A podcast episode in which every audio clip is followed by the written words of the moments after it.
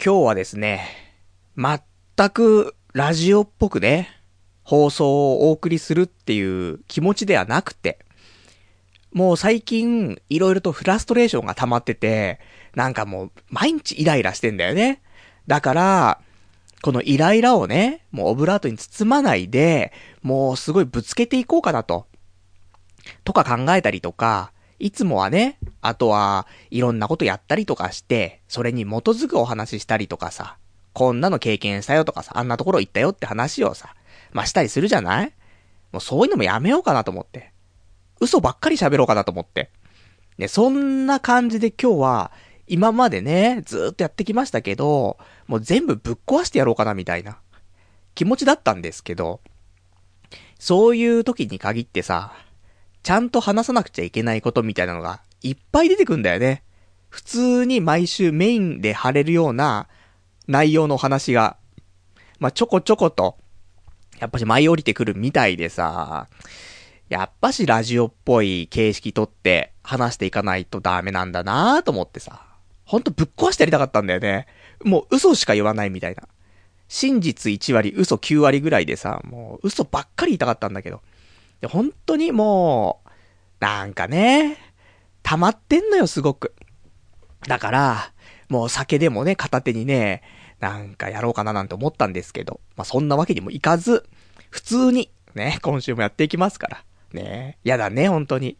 本当は、そのメインでね、貼れるようなお話っていうのも、別に俺がそこに行く行かないとかっていうのも選択できたから、スルーしちゃえば、別にお話しすることなんてなくなって、で、別に好き勝手喋ればいいっていう状況にはなったんだけど、やっぱりこれはもう、7年近くやってるとさ、いや、でもなんか、落ちてる、ね、ちょっと面白そうなお話があれば、うん、ちょっと拾いに行っちゃうところがさ、もう根付いちゃってるからさ、もったいねえなと思ってね。せっかくのチャンスだからなと思って、そういうところにもね、ちょっと参加したりとかちょっとありましたから。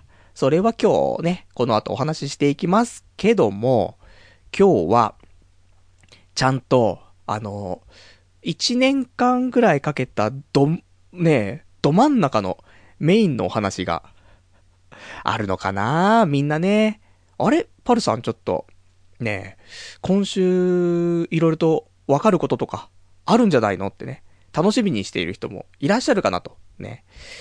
いると思いますんで、その辺のお話、できるかな？とかね、思ったりして。まあ、そんな感じで。一応今日はね、あの、宅建の、宅建の試験日だったらしいんだよね。私1年前に、あのー、受けて、一応合格しましたけど。ね、あのー、今年受ける人はね、今日が宅建の試験日だったということでね。まあ、そんなのもね、旗から見ながらね、去年大変だったなーなんて思いながらね、今日一日と過ごしてましたから。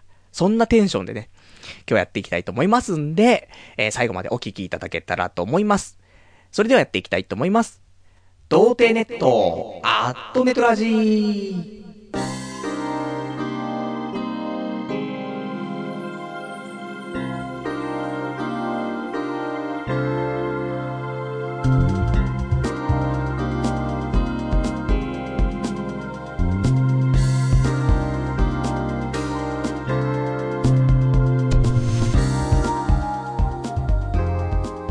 改めまして、童貞ネットアットネットラジパーソナリティのパルナイトです。こんばんは。というわけでね、えー、今日もやってまいりましたけども、そうだね、どっから話そうかね、今日は。やっぱり、メインのお話からしますか。みんな待っていましたか私、去年の末にね、その、宅建が受かったから、ね。それで、えー、12月末でお仕事をね、辞めまして、お仕事って言っても、派遣のね、コールセンターですけども、まあ、年収300万ぐらいでね、まあ、せこせこと頑張っていましたよ。でもね、このままじゃいけないなと思って、辞めました。それで、まあその後、無職がね、もう10ヶ月ぐらい続くというね、そういうことになって、今に至ってますけども、えー、先日、おもちゃ関連の会社の面接を受けて、っていうのと、あとはモバイルのコンテンツディレクターっていう、まあ、仕事。の、えー、面接を受けさせていただいて、で、モバイルの方に関しては、えっと、最終面接、ね、こちらに行かせていただきましてね、ありがたいねってことで。まあ、この結果が今週、両方ともわかるというね、状況だったわけですよ。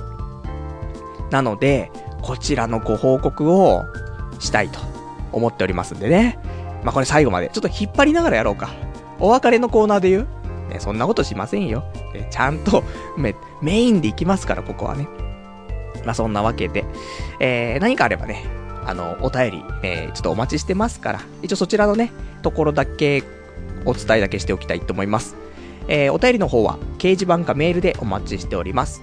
掲示板の場合は、童貞ネットとググっていただきまして、ホームページございますので、そちらの、ラジオ用スレその6というところにね、お便りいただきますか。あとはメール。メールアドレスは、ラジオアットマーク、童貞 .net、radio アットマーク、doutei.net こちらまでお待ちしてます。で、ホームページ右上のところにメールフォームってところもありますので、そちらからでも送れますので、えー、そちらからね、送っていただいても大丈夫でございますと。で、リアルタイムであれば掲示板、事前にいただけるんであればメールでお待ちしておりますと。そんな感じで。ねえ、ほんとね。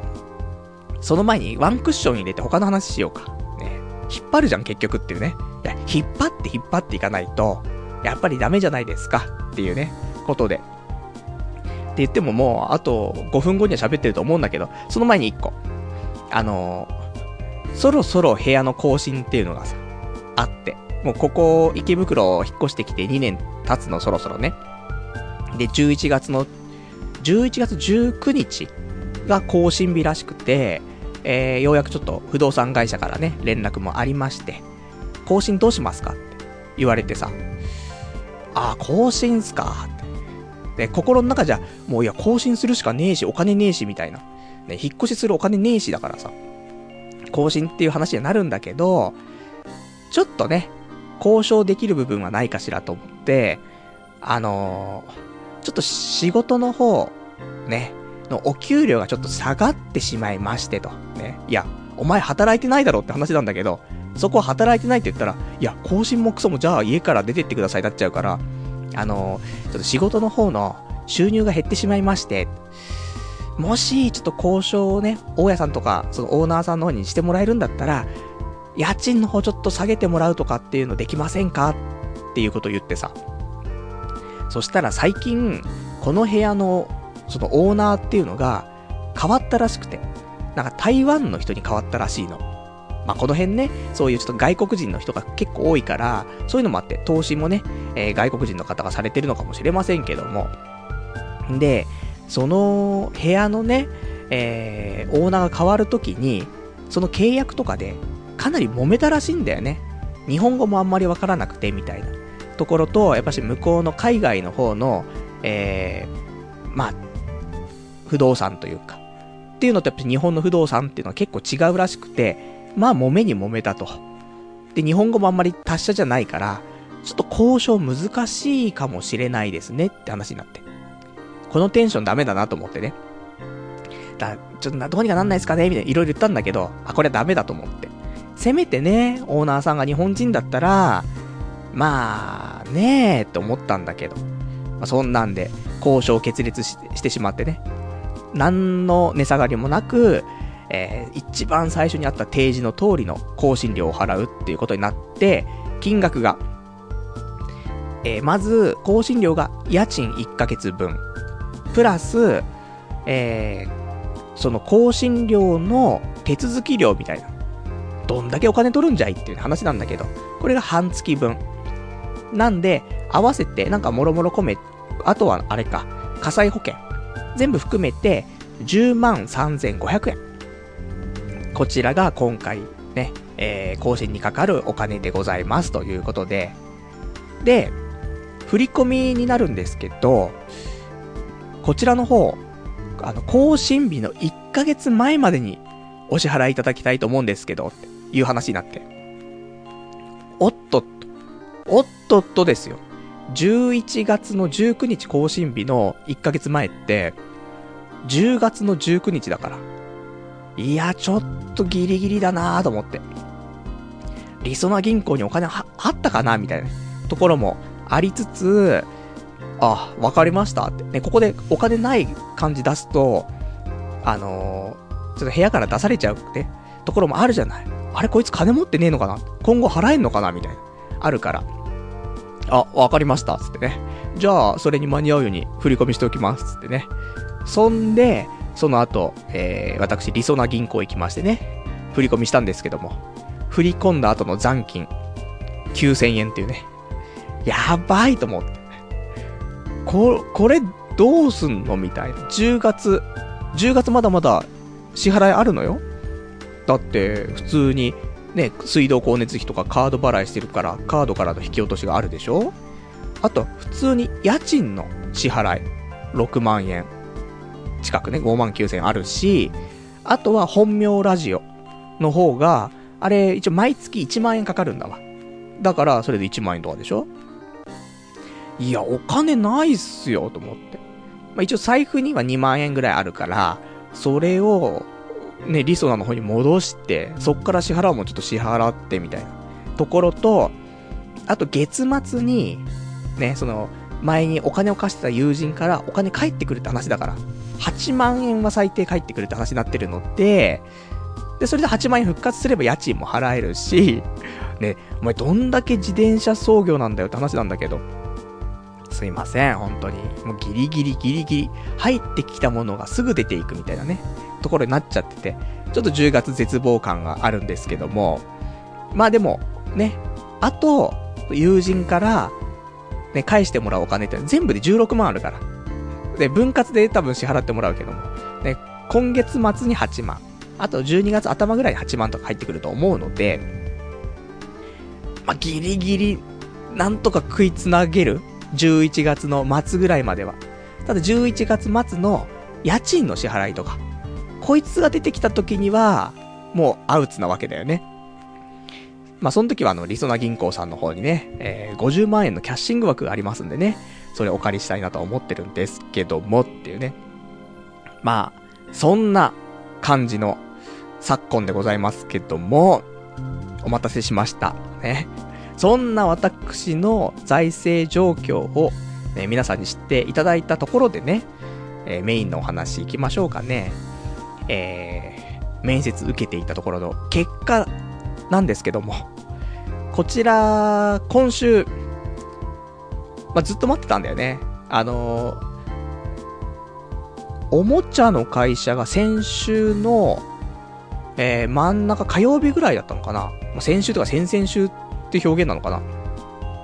で、そっからずっと連絡がなくて、来ねえな、来ねえな、つって。一週間経っても連絡が来ない状況。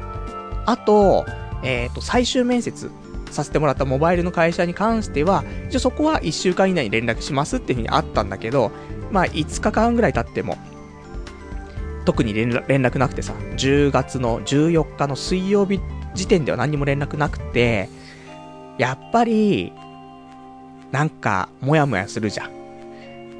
週明け、ね、月曜か火曜ぐらいに、連絡あるかななんて思ったんだけど、今週さ、月曜日が祝日だったんだよね。それもあって、多分、連絡遅くなってんだろうなとか思いつつ、ただ連絡が遅くなると、あんまりいいお知らせじゃないことが多いんだよななんて思いつつさ、で、そんなんで、えー、次の日、10月の15日、木曜日。ねこの日も、まあ昼間、なんか、手につきませんよ。何しようかなとかね。連絡来ねえなとか。アニメ溜まっちゃったからアニメ見なきゃなとかさ。そんなんで、一日過ごしつつ。あと、風もね、風もあんま治んないんだよなと思って。今も昨日、一昨日ぐらいはちょうど、ちょっと調子治ってきたかなと思ったんだけど、また今日ちょっとぶり返してね な、どんだけ1ヶ月ぐらい風邪ひいてんじゃねえかっていうね、話なんだけど。で、そんなさ、体調悪い中さ、待って待って。そんで、えー、10月15日木曜日の夜、メールが来ました、1通。で、あの、携帯の方にさ、一応ね、ピロンって来たわけ。で、そこで、その、受けたモバイルの会社の、会社名が出てて、来たなと思って。これ、あ、怖えなと思って。む、だってここで、受かれば、ね、採用決まれば、そこにしたいなと思ってる。だけど、ここ落ちちゃった場合どうしようかなっていうことで、まあ、落ちた場合、おもちゃの会社から連絡あったら、おもちゃの会社、進めようかなとも思ったんだけど、でもいろいろ考えて、おもちゃの会社は、受かっても断ろうとちょっと思ってたのね。やっぱりそれは、俺に営業はできないなっていうのはすごくちょっと思うところがあって。で、企画営業みたいなね、仕事だったの、おもちゃは。でも営業無理だなって結局思って、やったらわかんないよ。やったらできるのかもしれないけど、うーん、少し、うーちょっと、ちょっとダメかななんてね、弱気な部分も最近はちょっとありますから。いや、そんなんで、おもちゃに関われても、ちょっとどうにもなんねえ仕事もあるだろうなっていうことで、来ても断ろうと。で、そうした場合、もう何にもないじゃない。そう、そうなると、次はもうバイトするということで、まあ、事務所の方から、えご連絡が前にありました、ショーパブでの音響のバイトっていうのがね、まあ、あるということで、そちらにお世話になって、で、それをやりつつ、ラジオをね、まあ、地上波のラジオ番組持てるように、頑張って活動してと。で、うまくいかなくなったら、不動産の業界に行って、で、ね、頑張って、そんで40手前ぐらいに、実家の会社を継ぐと。ね。こういう流れもあんのかなみたいなね。ことも想定しつつ、なんか、いろいろ、ねあるよねと思って、でもこの来たね、モバイルの会社から来たメールを開いたらさ、それもいろいろと決断することが出てくるわけじゃない。怖いなと思いつつさ、メール開いて、来たメールの文章をお読みしたいと思います。ねこういう、俺いつも、その大事なメールとか、大事な手紙とか、読み上げちゃうよね。昔もらった。これね、すいません。あの、もし聞いてたらごめんなさい。ね、そして、聞いてたとしても、過去の放送を掘り返して聞かないでほしいんですけども、昔ね、あの、ラブレターをもらったことがありますけど、そのラブレターをね、面白いかなと思ってね、このラジオでね、読み上げたことありますけどね、ダメだよって。そんな人の思いがすごい乗ったさ、お手紙を面白おかしくさ、読んだりとか。ダメダメっていうね、大バッシングでしたからね。でも、ね、懲りずに大事な書類を読み上げるということで、えー、今回来た、あの、メールの方ね、モバイルの会社から来たメール、読み上げさせていただきたいと思います。え、パル内藤様、お世話になっております。人事担当の〇〇です。先日はお忙しいところ、弊社最終面接へご参加いただき、誠にありがとうございました。選考の結果、貴殿の採用を内定いたしましたので、ご連絡いたします。というね。つきましては、採用条件内示書をお送りしますので、ご確認のほどよろしくお願いいたします。と内定承諾自体のご返事を10月19日までにいただけますようお願いいたします。という文面でございましてね。あ、なんて書いてあるのかなと思って。目の前が滲んできて、ちょっと文章読めなくなってきたな、みたいなね。まあそんなに感動はしてませんけども。まあそんなわけで、あの、内定をね、いただけたっていうことですよ。そしたらさ、このラジオぶっ壊してやろうみたいな。ね。嘘ばっかり喋ってやろうっていうことがやっぱりできなくなっちゃうじゃん。ちゃんと、ね、10ヶ月かけてきて、一番メインで盛り上がるお話の回で、ラジオぶっ壊してやろうはないじゃんみたいなね。ちゃんと、こういう形式でね、あの、順序立てて喋っていくべきじゃないと思うからさ。まあ、残念ながらね、私、普通にラジオを今日してますけども。まあそんなわけで、内定をね、もらったわけで、内定いいみたいな。ね。泣いていいと内定をかけた面白いやつですよ。ね、気づいている人は、まあ、多分おじさんしかいないと思うんですけども、まあそんなわけでね、えー、泣いていただきまして、えー、行きます。ま行くよ、さすがに。で、この後、少し経ってからおもちゃのね、会社の方からもメール来たんだけど、あの、ちょっとお祈りメールということでね、それ落ちたから。よかったな、逆によかったな、みたいな。踏ん切りつくな、みたいなところもあって。まあいろいろとね、振り返って、こういうのが失敗だったな、こういうのが成功だったな、なんてのはいっぱいあるけど、うーん、やっぱ、30も半ばになってきた場合、未経験で、その業界的にも全く知らないところとか、ね、えー、職種、業種、まあいろいろね、全部何にも引っかかってないところにはいけないよっていうのは確かかなとは思う。やっぱり、多少なりとも今までやってきたことに、ちょっと絡めないと、無理かな？っていうのは今回、実感してます。まあ、本来ね、その、30も半ばで転職するって言ったらキャリアアップで転職するから、全くやったことない異業種に行くっていうことはほぼないと思うんだけど、うん、もし、そういう風に行こうかななんて思ってる人は、今まで自分がやったことに少しでも関連性のある仕事。ね、業界は全く違ってもね、いいと思うけど、なるべく関連していることだったり、知識が少し活かせるとか、じゃないと、いや、これは難しいよ。だって、おもちゃ業界、かつ営業職とか、何にも引っかかんないから。今回に関しては、モバイルのコンテンツディレクターだから、多少ネット関係をやってきたとか、あとは、まあ、動画配信とか、あと、電子書籍の漫画の配信とかもやってる会社だったりするから、そうするとネット通販の知識っていうのを少し活かせるんだよね。そういうことよ。なので、あとはまあ俺の人柄でね、撮ってもらったこともありますから。まあそんな感じだったんですけどもね。で、ここからですよ。え、何があって。いや、今、メールの文面にあったでしょって。条、ね、採用条件内示書をお送りしますので、ご確認のほどよろしくお願いしますってあったでしょ。読めるだけ読みますよ。ね。採用条件内示書。ね。いや、これは、どういう提示が来たかってだけの話だからね。これは、みんなにお伝えしても別に問題ないから。ね、これを隠したいっていう人もいるし、ね、会社とかにバレたらどうすんのってあるかもしんないけど、会社名言ってねえし。あと、俺、ただ、調べたら俺の名前バレちゃうんだよなって。あるけど、でも、別に会社の条件を言うだけじゃん。みんなお給料いくらもらってんの？ああ、何百万もらってると。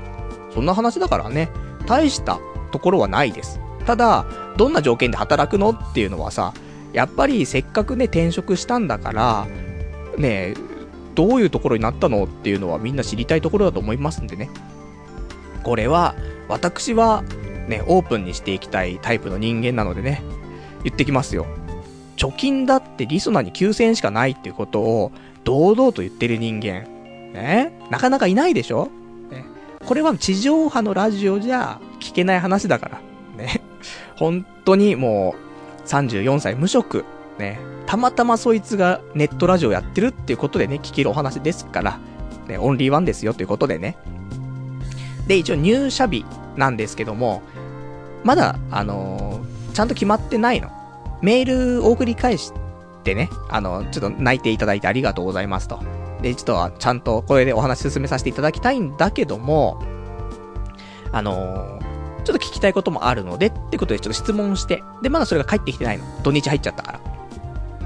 そんなわけで、えー、今現状で最初に提示あったものなんだけれども、まあ、11月の、まあ、頭ぐらいから入社ということで、営業本部みたいなところで正社員と。まあ、営業本部の中にコンテンツディレクターのね、ところもあるんでしょうということでね。で、私、正社員、ようやく、めでたく。初めてだよ、その、正社員で働いたことはあるけど、正社員として最初から入社するっていうのは初めてなのね。前はアルバイトでさ、ウェブデザインアシスタントウェブデザイナーアシスタント。で、アルバイトで入って、そっから1年ぐらい経ってから正社員になってってあったけど、今回は一発目から正社員というね、初めての体験なわけなんですね。であと、給与。みんな知りたいよね。給与が、一応提示してたのが、前の派遣の時よりも、まあ、低くならなければいいなというのがあって。で、そこで言ったのが、まあ、300万円以上であればいいという条件まで一応つけてたの。そこで提示されたのが、えー、基本給、17万4千円。あれ？お安いね。なんか、ねお安いですねって。お手頃価格ですねと思って。で、その次、庶務手当っていうので、えー、4万7千円。これは、35時間の残業みなし手当っていうところなの。何かっていうと、あのもう、月に35時間の残業代がもう含まれてますみたいなところなんだよね。これはちゃんと出ますと。毎月。だけど、このみなし、残業みなし手当、まあみなし残業とかって言うけど、何なのかっていうと多分、まあ、もう一回俺も一回調べたいと思うんだけど、今の認識してるものとしては、例えば、えー、20、20時間の1ヶ月ね、20時間の残業した場合でも、この35時間分の、えー、残業の手当、4万7000円は出ますと。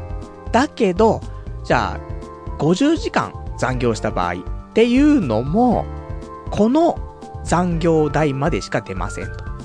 だから、20時間でも50時間でも、結局は35時間の残業代、な、4万7千円しか出ませんと。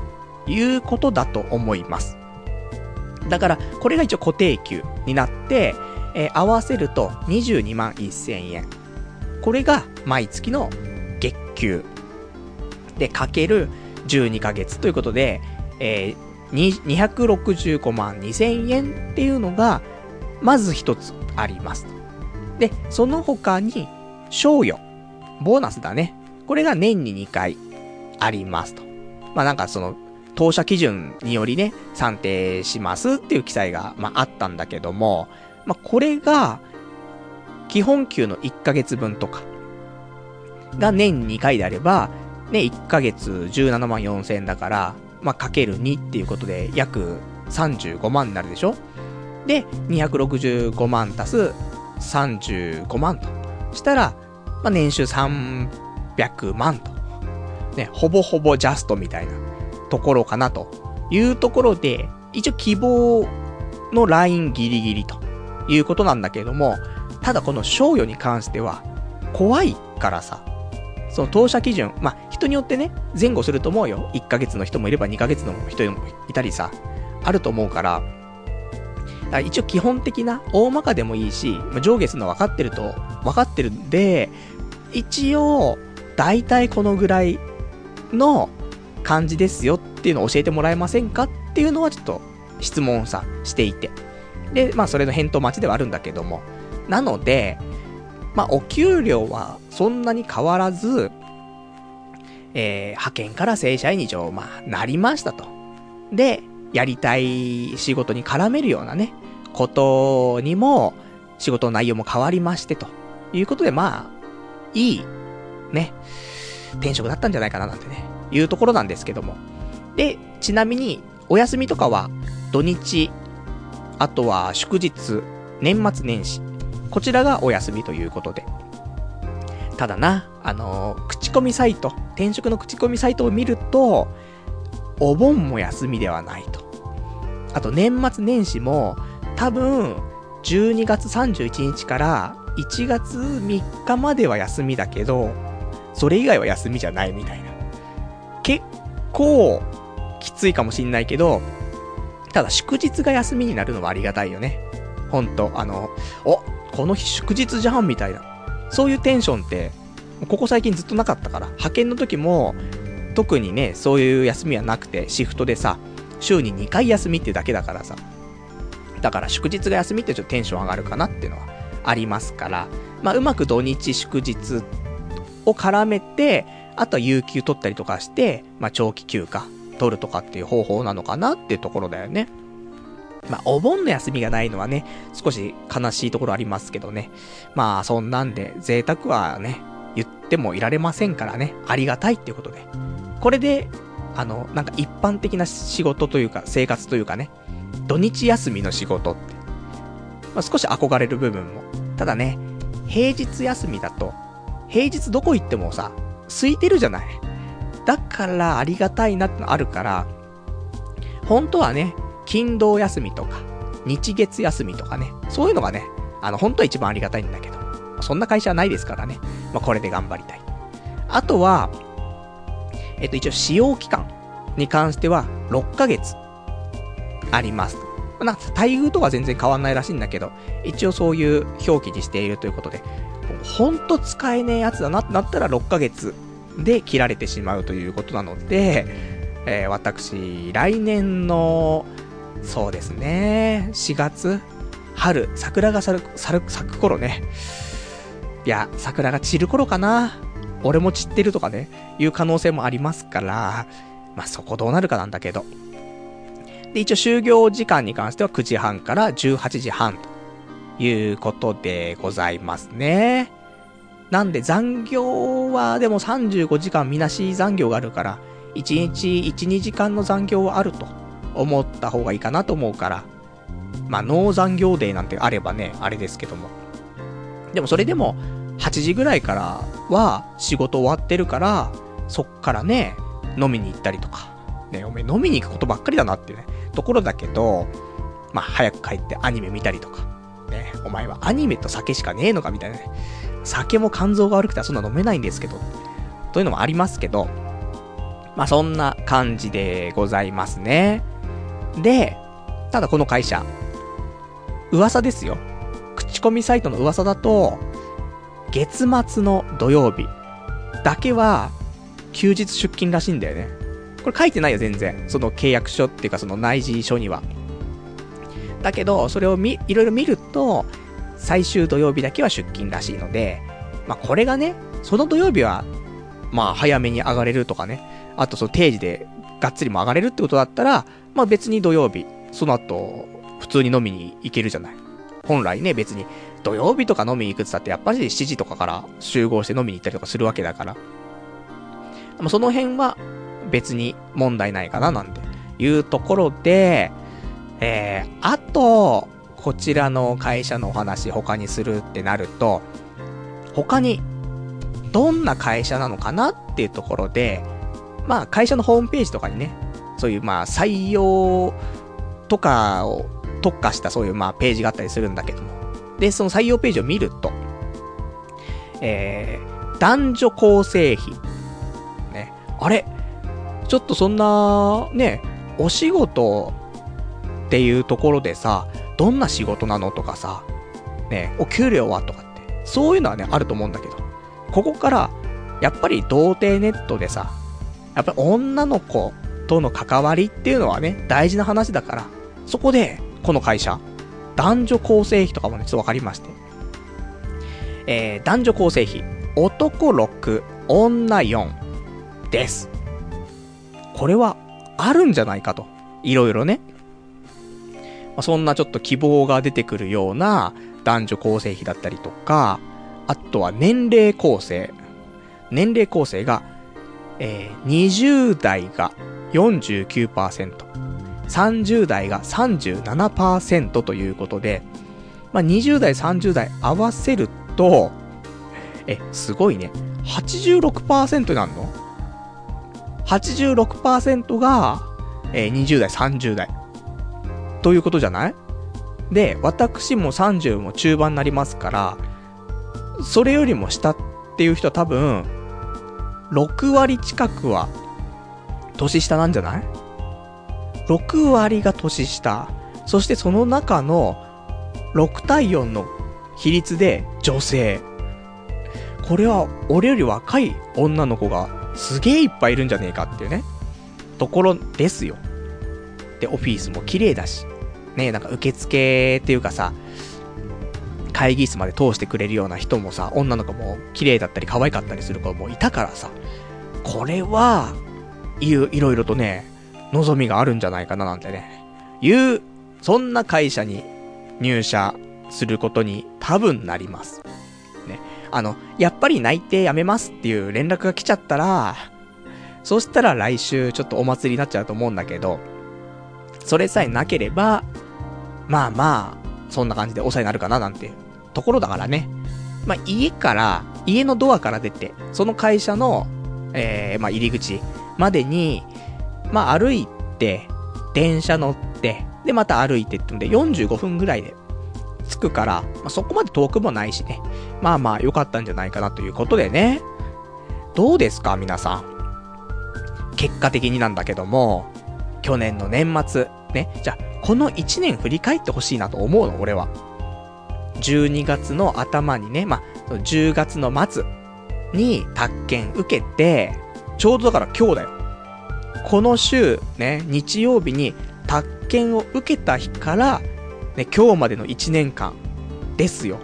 考えてみてと。あの頃は何でしたかと。ね。派遣社員で、ね、あんまり、そんなにね、収入も300万ぐらいでさ、ああ、このまま今後どうするんだろうっていうところで、宅建も3年目ですよ。まあ実際受けたのは2回目ですけども、ね、3年目で。で、まだ宅建向かってないよ、去年のこの時点では。で、不安になりながらさ。で、彼女もいないし、出会いもないし、とかさ。あとはその頃はね、まあ、他に東京マラソンとかもまだ、完走してたか。ね。その辺わかりませんけども。まあ、完走してんだろ、そんなのね。まあ、そんなありまして、で、そんな私がこの1年間で、ね、まず12月になって、宅建が受かりましたと。そこで仕事を辞めます。それで、ラジオスクールに行きました。事務所に入りますと。で、本名でのラジオが始まりましたと。そんでさらに、ここで、正社員が決まりますと。派遣から正社員。ね。まあお金は借りませんけども。しかも、ね、職場はすごい綺麗だよ。でっかいビルのワンフロア、まあ、ツーフロアぐらいあんのかな？いその、何十、十何階とかに一フロアとその上とかにもうワンフロア借りてるみたいなところで、どんだけ金あんだよっていうね、ところの綺麗なオフィスで、しかも、しかも、ね、可愛い若い女の子がいっぱい働いてると。いうこと。しかも、会社の仕事内容としては、アニメの配信とかもやってる会社だから、俺がちょっとね、やりたいなって思うことにも関係していると。いうことですよ。それが、この1年で全部形になりましたっていうことよ。もうずっとここの最近のお話しててもさ、お前本当に何もしてねえな。ゴミカスかよ、みたいなお話もありましたけど、ちゃんと振り返って、形になってるじゃない。振り返れば。ねえ。なかなか、ラジオスクール行けないし、事務所にも入れないし、本名でラジオも始めらんないし、派遣から正社員になれないし、みたいな。全部クリア。じゃん。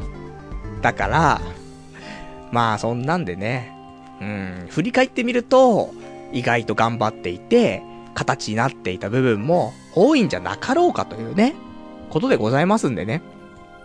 そりゃあちゃんとお話ししないと、ね、いけないかななんて思ってしまいましてね。まあよかったね。その、俺が来月ね、誕生日来ちゃうから、35歳になっちゃうから、やっぱこの34歳の間にね、ある程度のことをしておきたかったからなと思って。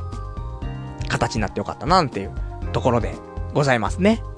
じゃあ、多分、お便りをね、いくつかいただいていると思いますんでね、お便りを読んでいきたいと思います。ラジオネームですね。えーと、どこから読もうかな。ここからにしようか。ラジオネーム。750番さん。さあ、ここから、社畜人生の始まりだぞっていうね、お便りいただきましてありがとうございます。そんな気がしております。ねでも、でもでもだよ。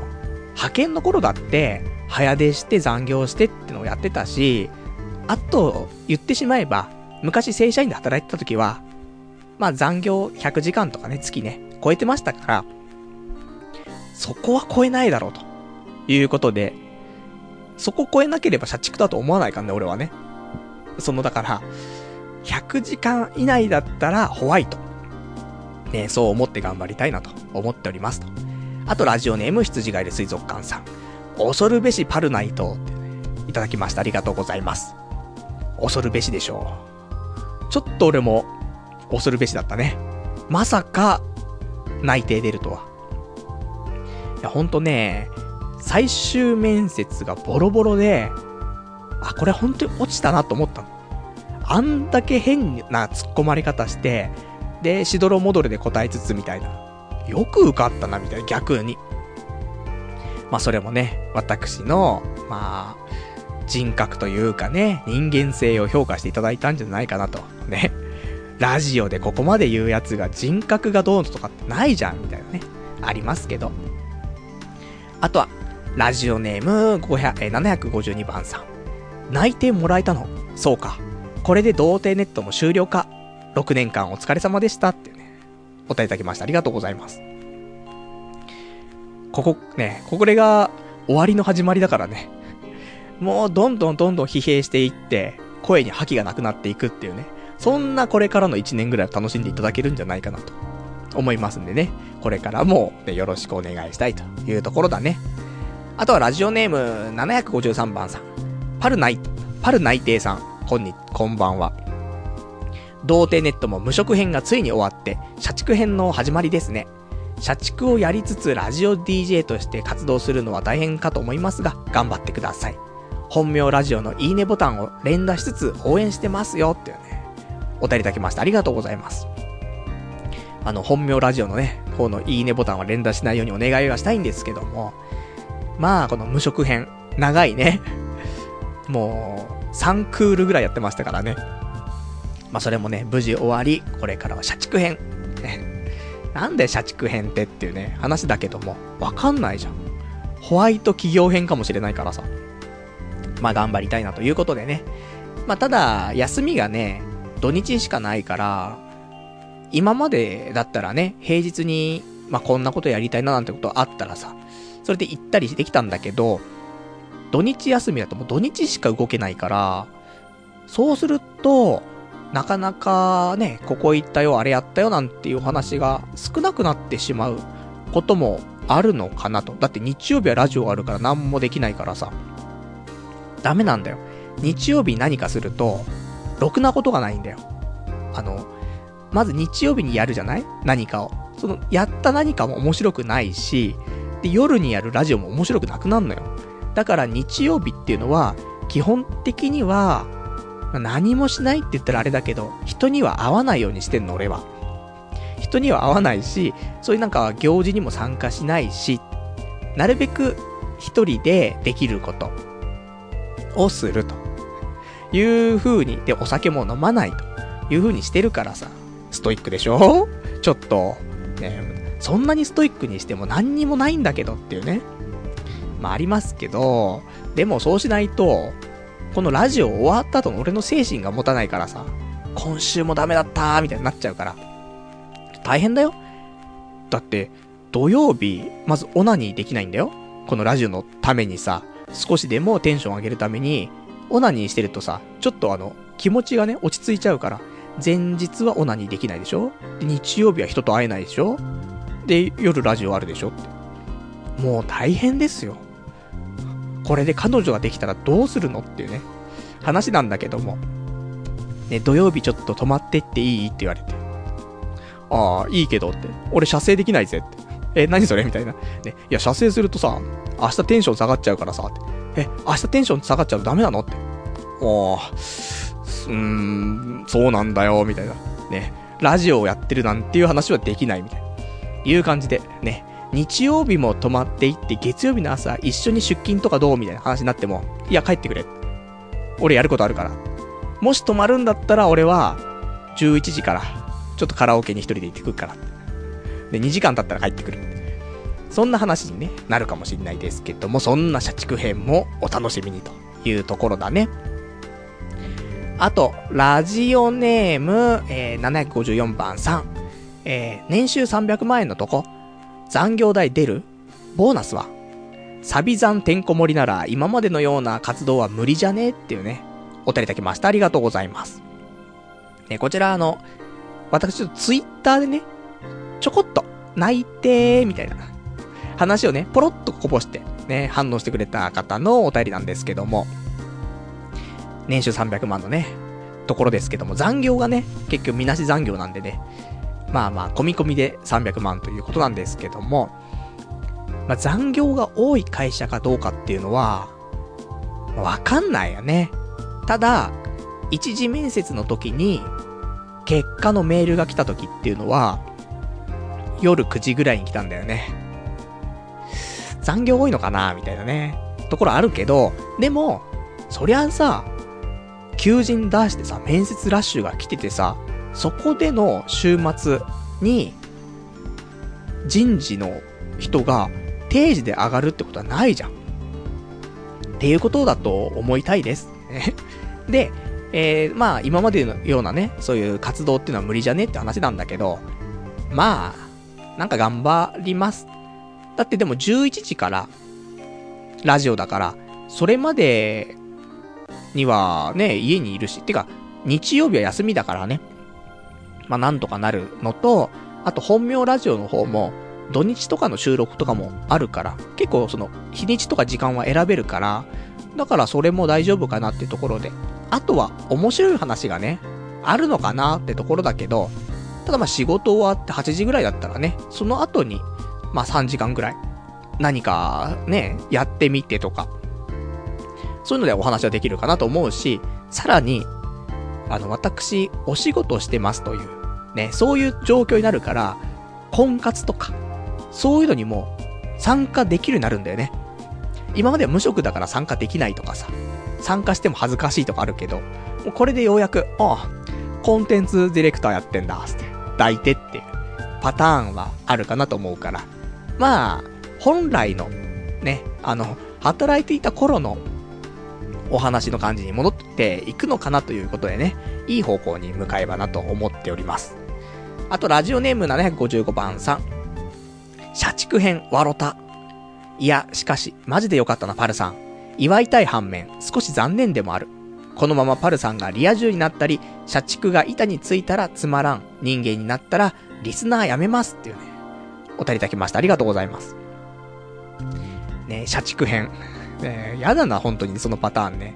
だけど、まあ、祝いたい反面ね、残念でもあるということなんだけども、あの、皆さんちょっとね、あまり勘違いしてほしくないのは、私今、もともと社畜だからね。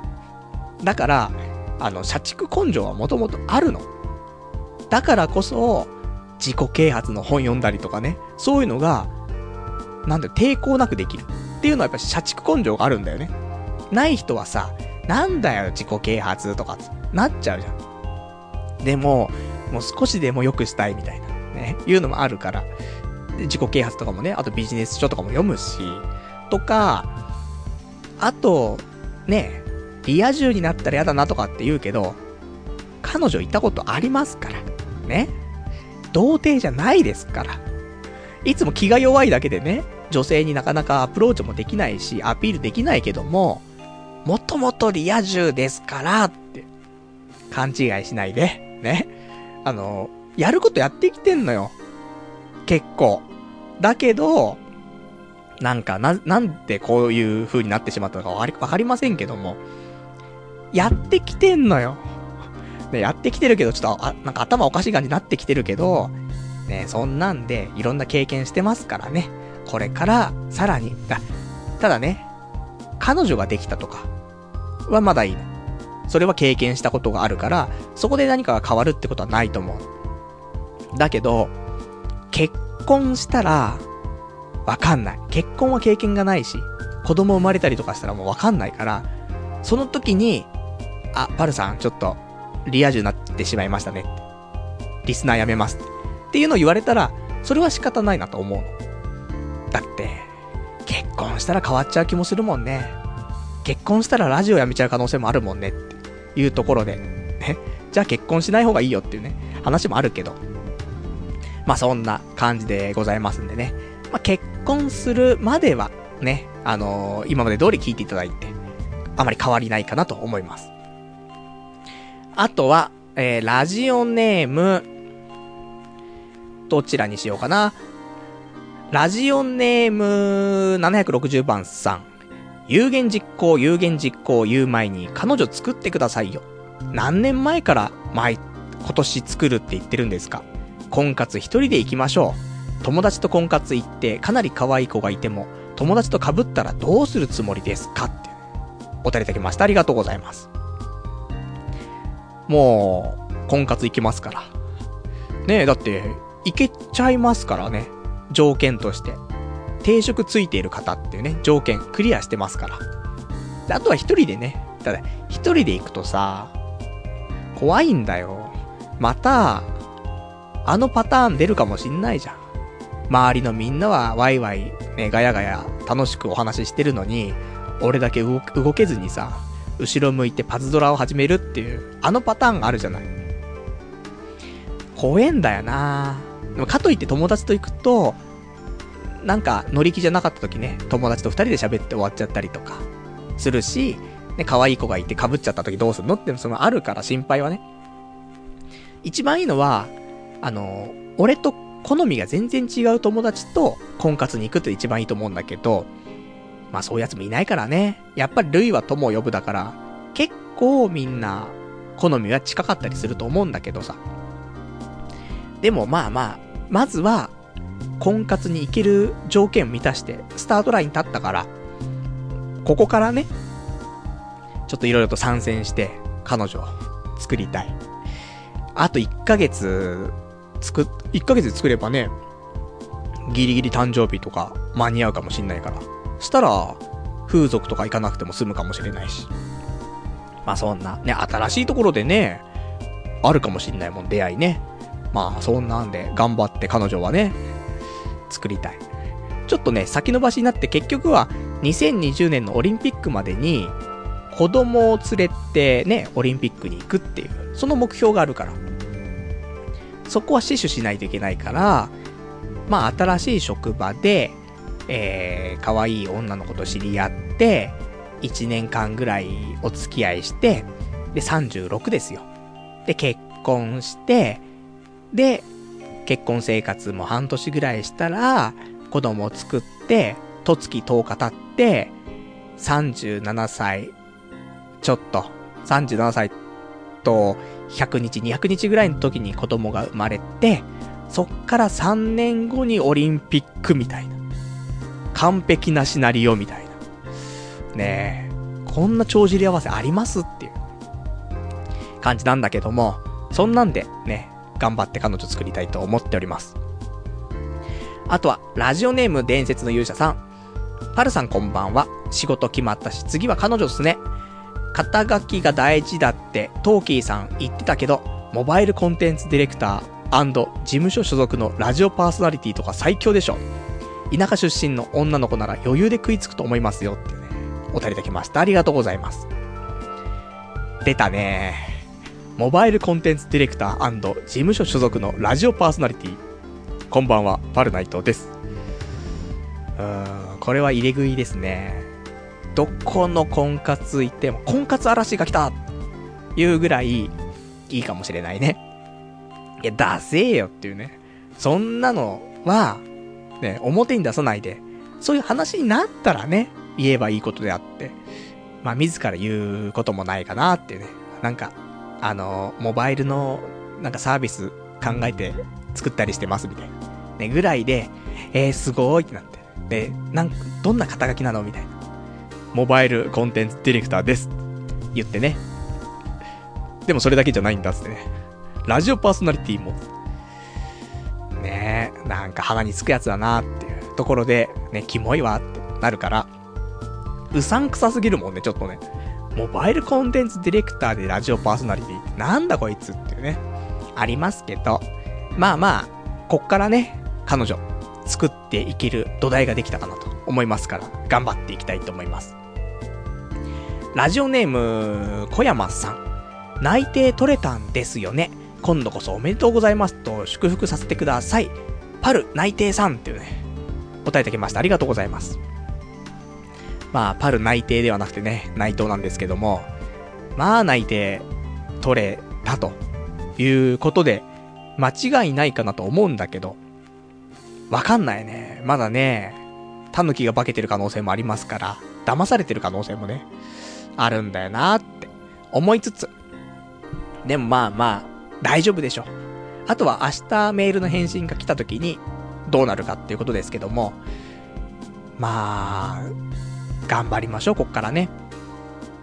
ちょっといい人生がこっから、なんか送れるじゃないかなと、期待しておりますね。かっこ社畜みたいなところありますけど。あとはラジオネーム、えー、さくらさん。内定おめでとうございます。いろいろ不安も多いと思いますが、えー、新規一点で再スタートしましょうってお答えいただきました。ありがとうございます。いや、ほんと、不安はね、多い。結局、転職の口コミサイトを見ちゃったりとかすると、不安ばっかりになっちゃうけど、まあ、実際入ってみないとわかんないことってすごく多いからね。だそこだけには左右されずに。あとは、あの、最初に入った時の志というか、思ったことっていうのを曲げないというか、忘れないようにしようというのが一番かな。やっぱりね、会社入るとさ、最初はね、なんかこういうの改善してやろうとかって思ったりするけど、流されて流されてね、まああんまり気にせずに過ごしてるっていう状況多いかなと思うから、まあできる限り入った時に感じたことをね、メモなりなんなりして、これを改善するために頑張ろうというのを心がけつつやりたいなという感じでございますね。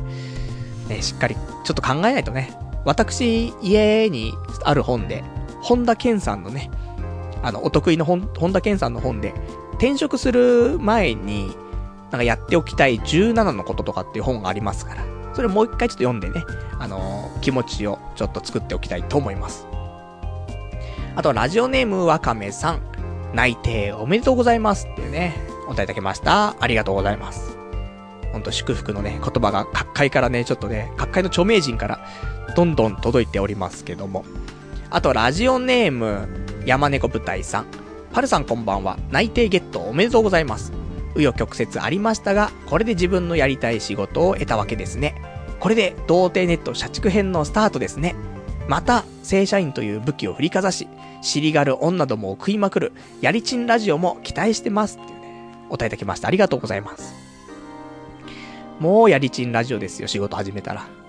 毎週毎週、じゃあ今日の、ね、ゲストは、ね、このラジオ今日ゲスト来ていただいてるんですけども、つってね、えー、女の尻を叩いてね、おい、起きろつってね、ラジオ始まってんぞつってね、あの、後ろで寝てる、ね、裸の女を起こしてラジオを始めるっていう。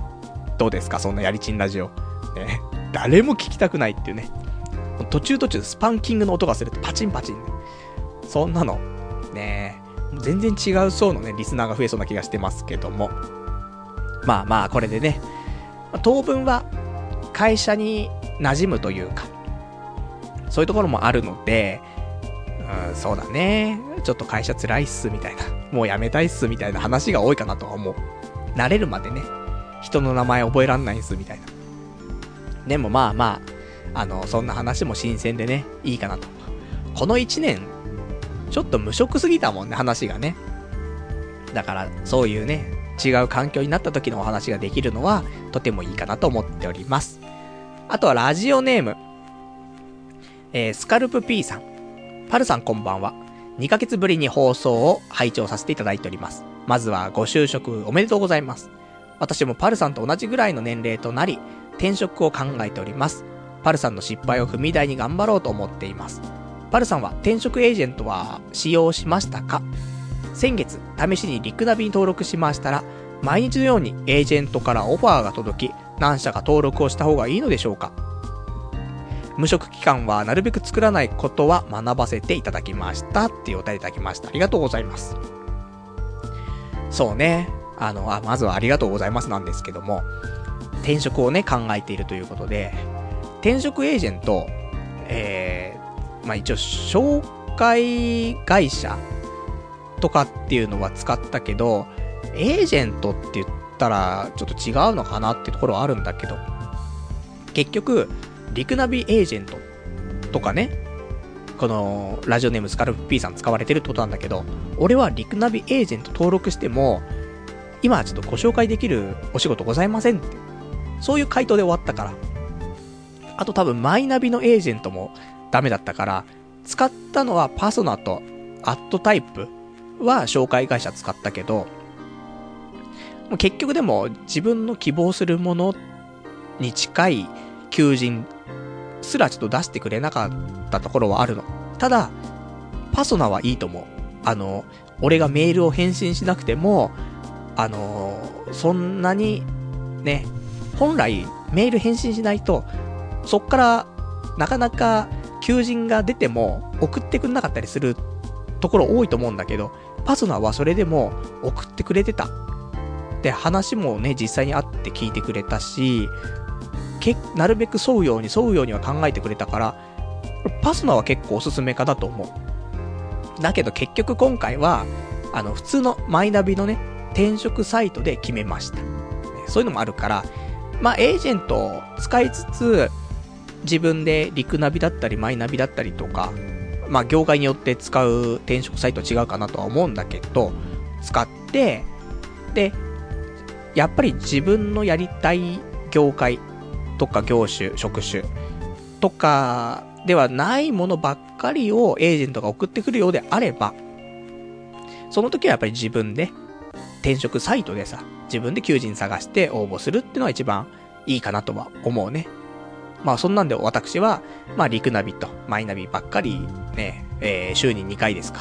もうガリガリガリガリ見てましたから。まあそんな感じ。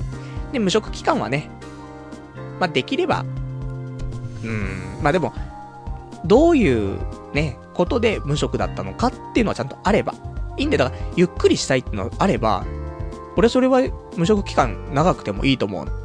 ただ、な、なんとなく長くなっちゃったとか、っていうのは良くないかもしれないね。多少時間切って、じゃあ3ヶ月間ゆっくりしますと。そっから、ね、転職活動がっつりして、次の3ヶ月間で決め、決めるので、6ヶ月以内には絶対に決めますとかね。いうのだったらとてもいいと思うんだけど。だって、ね、理由として、もう、転職さ、しちゃったらさ、ないじゃん。まあ、変な話、定年とかがあればね、それまでずっと休みとかも土日ぐらいしかなくてみたいな、長期休暇ないわけじゃん。いつラジオスクールとか通ったりすんの？ないから、そういう時間がないとできないことをやるっていうのは一つだと思うので、まあ、そんなね、ところでね、あの、理由のある無職期間ならね、長くてもいいかななんて思いますけど、まあまあ、転職はしづらくはなるのは確かだからね、そこはちょっと気にしながら、でも、後悔のないようにね、頑張っていただきたいと思います。あとは、ラジオネーム、えー、山猫舞台さん。残業代固定。早速社畜社会が牙を剥いてきたぜ。頑張れパルさんっていうね、お便りいただきました。ありがとうございます。おかしいね。まだ内定が出ただけでね、仕事も始まってないのに、すでに社畜編が始まっているっていうね、悲しい流れになってますけども。まあ、わかんないから、どうなるかは。残業を。でも、言ったら、残業を35時間で設定してるってことは、それ以上、働かなくても、いいってことじゃん。ある意味ね。だから35時間を働かないとなんか、あれ気まずいなってなるかもしれないけど、いやもう今週、あの、今月35時間超えてるからって、もう定時で帰りますみたいな。っていうのも言える可能性も、ないっすかね。うん、ないっすね。社畜なんでね。残業できるんすかって。あれ残業代出ないんすかって。あ、でも、頑張ります。嬉しいです。社畜根性しかないですね。でもまあまあ、大丈夫でしょ、と、ね、思ってます。ラジオネーム、ベルさん。パルさん内定おめでとうございます。まさか、この流れで内定自体とか一瞬思いましたが、杞憂だったみたいですね。初めての営業職頑張ってくださいっていうお答えいただきました。ありがとうございます。まあ、一応ね、あのー、採用職種としては営業本部に所属ではあるんだけども、コンテンツディレクターなんで、基本的には内部で多分企画だったりとか、そういうのを作っていくっていう流れだと。あとは、もちろん、あの、運営とかも多分あると思うんだけど。まあ、運営というか、まあ、日常のルーティンっていうよりは、今あるサービスの、まあ、維持だったりとか、それをちょっと良くするとか、っていうのと、新しいサービスの、えー、提案だったりとかっていうことだと思うんで、基本的に社内サービスの会社だからね、あの、外部に何かをってわけではないので、まあ、やっていけるでしょう。ね。長く付き合っていけばさ、俺の味が分かってもらえると思ってますから。なんで、社内だけでやれば無敵を誇るかなと思いますんでね。なんとかやっていきたいと思います。あとは、ラジオネーム771番さん。有給、月収か、日給か、休み、サビ残、ないか知りたいっす。自分、夜勤所属で、12時間労働、休憩1時間。なぜか社員なのに時給850円。え有給なし、週5勤務。給料だいたい23万から24万。会社8年目。正直、有給あり。基本8時間労働。残業あっても2時間にしてくれとか言えませんし、社長に言っても会社、え社会を舐めるな、甘いわとか言われるのが目に見えてますから辞めたいのですが、社員4、4人という小さい会社で私が辞めたら会社が困りますし、社長に迷惑かかるので辞めにくいです。パルさんも前に社員にされ、え社員されていた会社では責任がある立場だったみたいですが、辞めるとき上司に何て言って辞めましたか？アドバイスくださいっていうお答えいただきました。ありがとうございます。なかなか、ね、労働条件っていうのは難しいところもあると思うけど、一応私の場合はね、あの、先ほど少しお伝えしましたけども、一応、えー、日給月給制っていう、よくわからないんだけど、俺もね、そういう、なんかどういう制度で働いていたとかっていうの過去にあんまり覚えてないんであれだけど、まあ、だ月給制ではあるんだけども。で、まあ、あとは、有給もあります。有給は、入社日6ヶ月後から初年度10日間出ます。結構ね、普通に出ますというところで、やっぱり会社も大きくなっている最中だから、今はね、サービスが、まあちょっと拡大したいとかもあるかもしれないけど、今後は会社のイメージとか、そういう環境だったりとかっていうのを整えるっていうのも、多分、なんか今後の目標というか、なっていく会社なのかなと思うから、まあその辺はね、しっかり取れるんじゃないかなとは思うんだけど。でもね、ラジオネーム771番さんに関しては、会社も8年目でしょ？で、12時間労働、休憩1時間、夜勤で。で、社員なのに時給850円と。有給なし。か。結構厳しいけど、でも、やめられないね、状況。社員が4名、4人ということでさ、4人で8年やってたら本当にもうメインだもんね。いなくなっちゃったら困っちゃうっていうさ、状況じゃん。だからやめられないよなって。周りに迷惑かけるし、会社も回んなくなっちゃうよって。あると思うけど、でも、どうなんだろうね。難しいね、すごくね。あの、自分のためだけっていう風に考えれば、今すぐ辞めちゃうべきだけど、やっぱりお世話になったっていう気持ちもあるしさ、それをなんか、恩をあで返すみたいな。そういうのもしたくないっていうのは人間だからあるじゃない。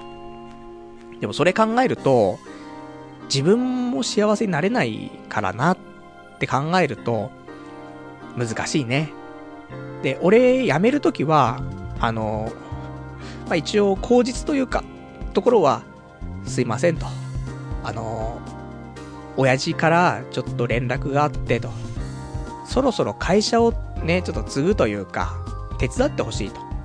ね、その継ぐのも視野に入れてと。で、宅建とかも必要だから、それもちょっと取らなくちゃいけないんで、すいませんと。仕事を辞めさせていただきたいと思うんですけどっていう、なんかもう強制力的なお話をして辞めた。もちろん引き止められたよ、いろいろと。あの、引き止められたっていうか、まあ、それをメインに言う前に、そのネット通販の会社なんだけど、そこのね、あの、ショップ店長というか、にちょっとなって、ちょっともっとみんなをね、引っ張ってってほしいとか言われたりとか、いろいろあったんだけど、いや、すいません。ね。親父に言われちゃって、つって。こと、もうちょっとそれもね、断れないんですよ、つって。すいません、つって。そんな、ね、ところだったかな。嘘も方便っていうね、言葉がありますけども、まあ、みん、みんながみんな、ねうん、そうだね、幸せになることもないけど、あんまり傷つけないように、で、辞めた時もね、なんか、わだかまりのないような感じで、っていうのを考えると、もう仕方ないんです。だ、誰かを悪役にするっていう。で、しかも、あの、しょうがないかなって理由とかもつけたりとか。俺の場合の、ね、親父から言われて、会社を継いでくれと。ね。そういう話があったら、そりゃ会社の人だって、ああ、そういうこと言われちゃったら、ね、と、なんかそんな引き止められないし、もあるし。で、実際辞める理由は全然違うんだけどさ、会社を自分で作るからね、辞めちゃうんだけど、それを言ったらまた角が立つから、ね、言わないっていうところ。だそこは自分の中でね、ちょっと葛藤はあるよ。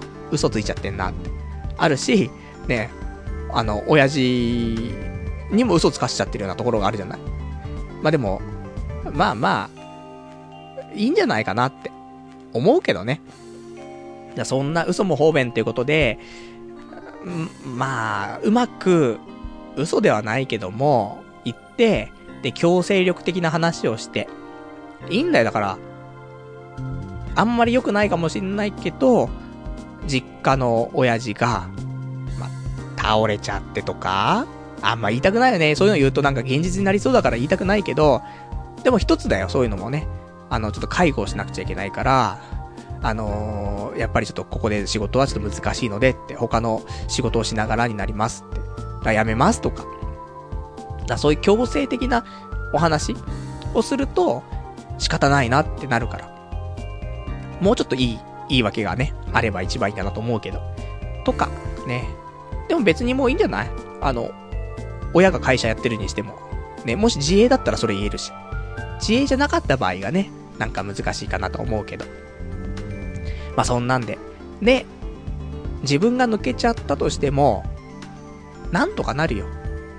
そんで、その代わり、あの、本当にそれやっぱし思ってるんだったら、あのー、本当はすぐにでも、やめて、ね、やめないと、本当は辛いんですけど、辛いっていうかその、例えば実家を継ぐとかって話だったら、ね、本当はもう、すぐにでも継ぐための準備してほしいっては言われてるんですけど、本当に恩があって、あのー、この決断するのもちょっと本当に辛かったんでって。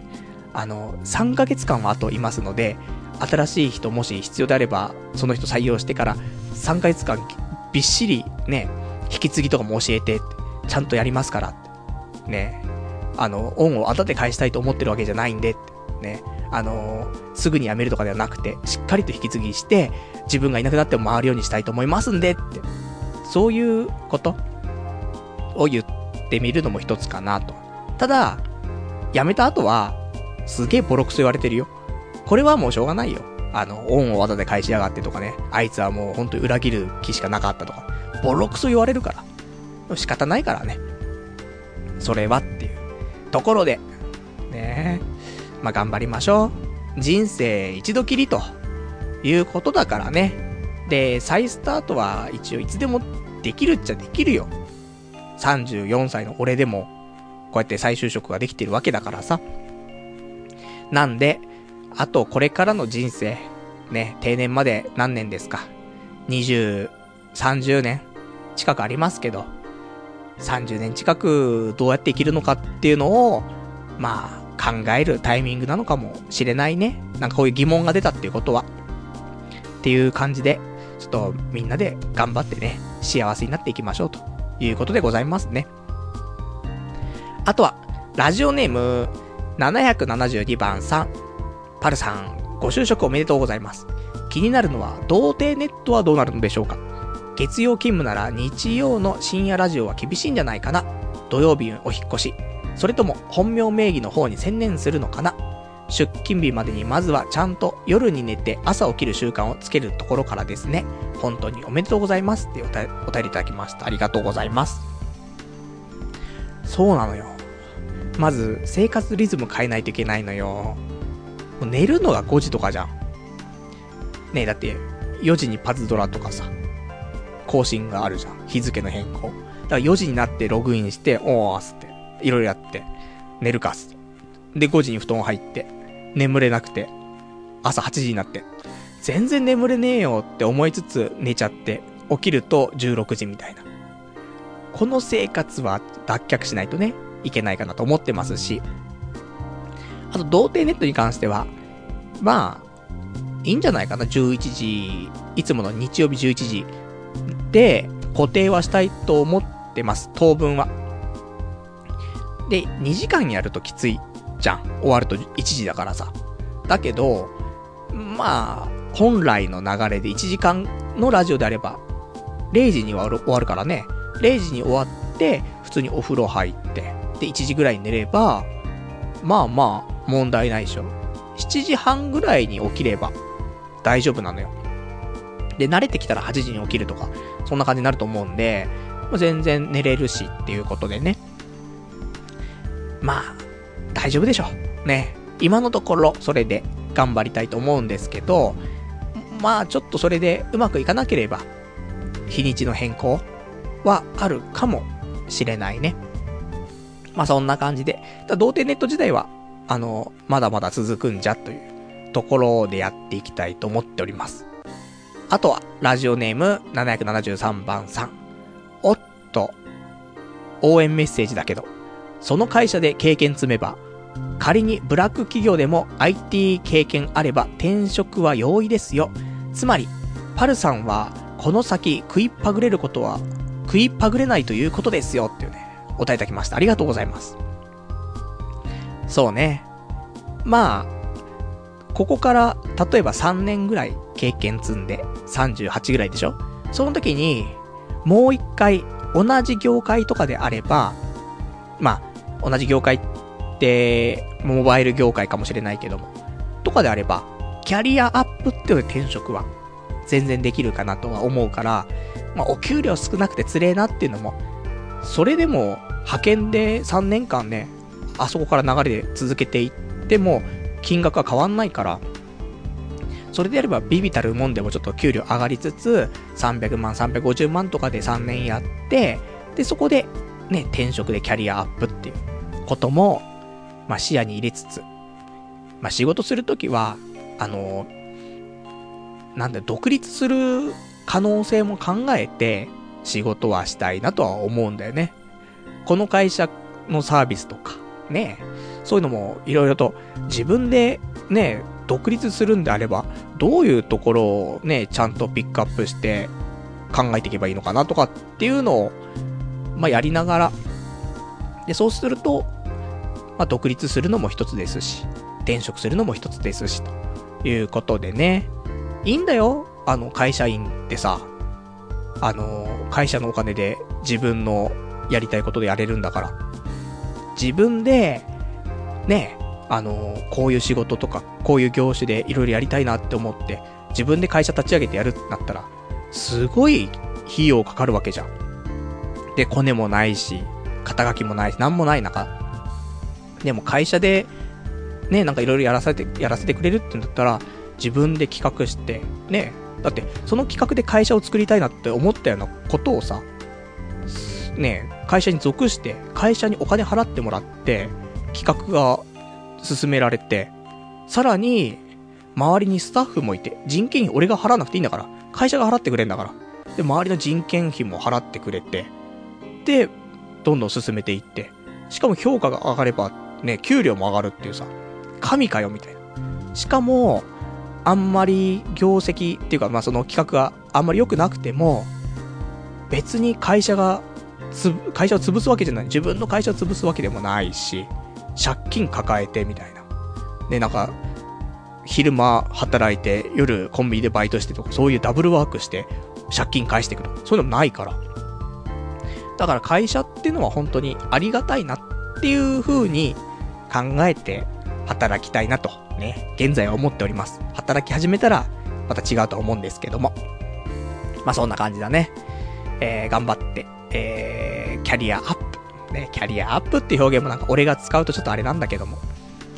飽きちゃうんだよね。いろいろ飽きちゃうから、ちょっとどうなるかわかりませんけども、まずはね、えー、3年ぐらいは頑張って、そっからどうするかっていうのも考えつつね、やっていきたいと思います。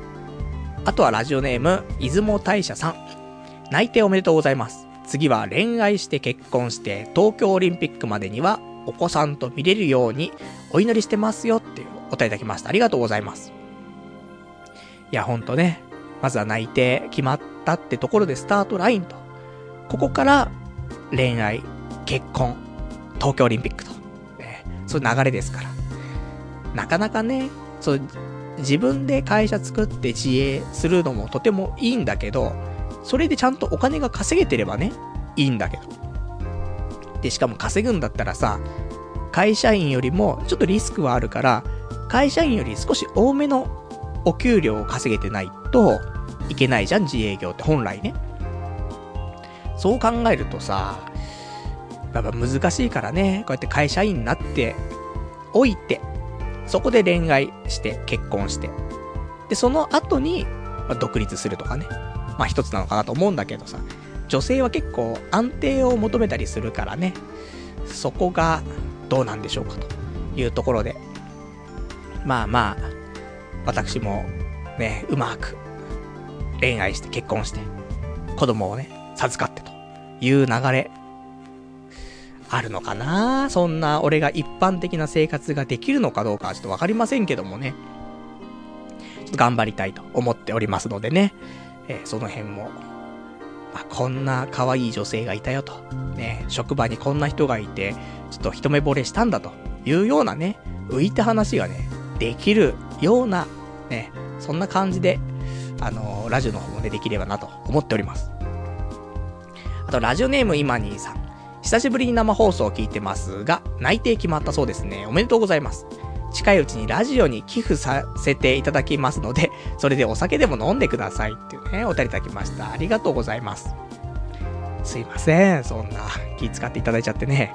お祝い金になっちゃってね。そんな、ありがとうございます。しかも、ラジオに寄付させてもらってるのに、俺が酒を飲むっていうね、そのお金でって。まあ、そんな、じゃあ、あの、祝杯ですか。ラジオ中にお酒を飲むっていう感じになるか、もしくはなんか、ね、外でね、飲ませていただくか分かりませんけども。で、そんなこと言うとなんか、絶対に寄付しなくちゃってなっちゃうからね、あの別に、あの、本当気が向いたらね、いただけたらありがたいなというところなんですけどもね。まあ、長かったからね、みんなもう、もう、いい加減、飽きてきてたと思うんだよね、無職。ね、無職編が。ようやくちょっと終止符が打ててね、俺も良かったなと思っておりますんでね。まあそんな感じでこれからも頑張っていきますよということでございます。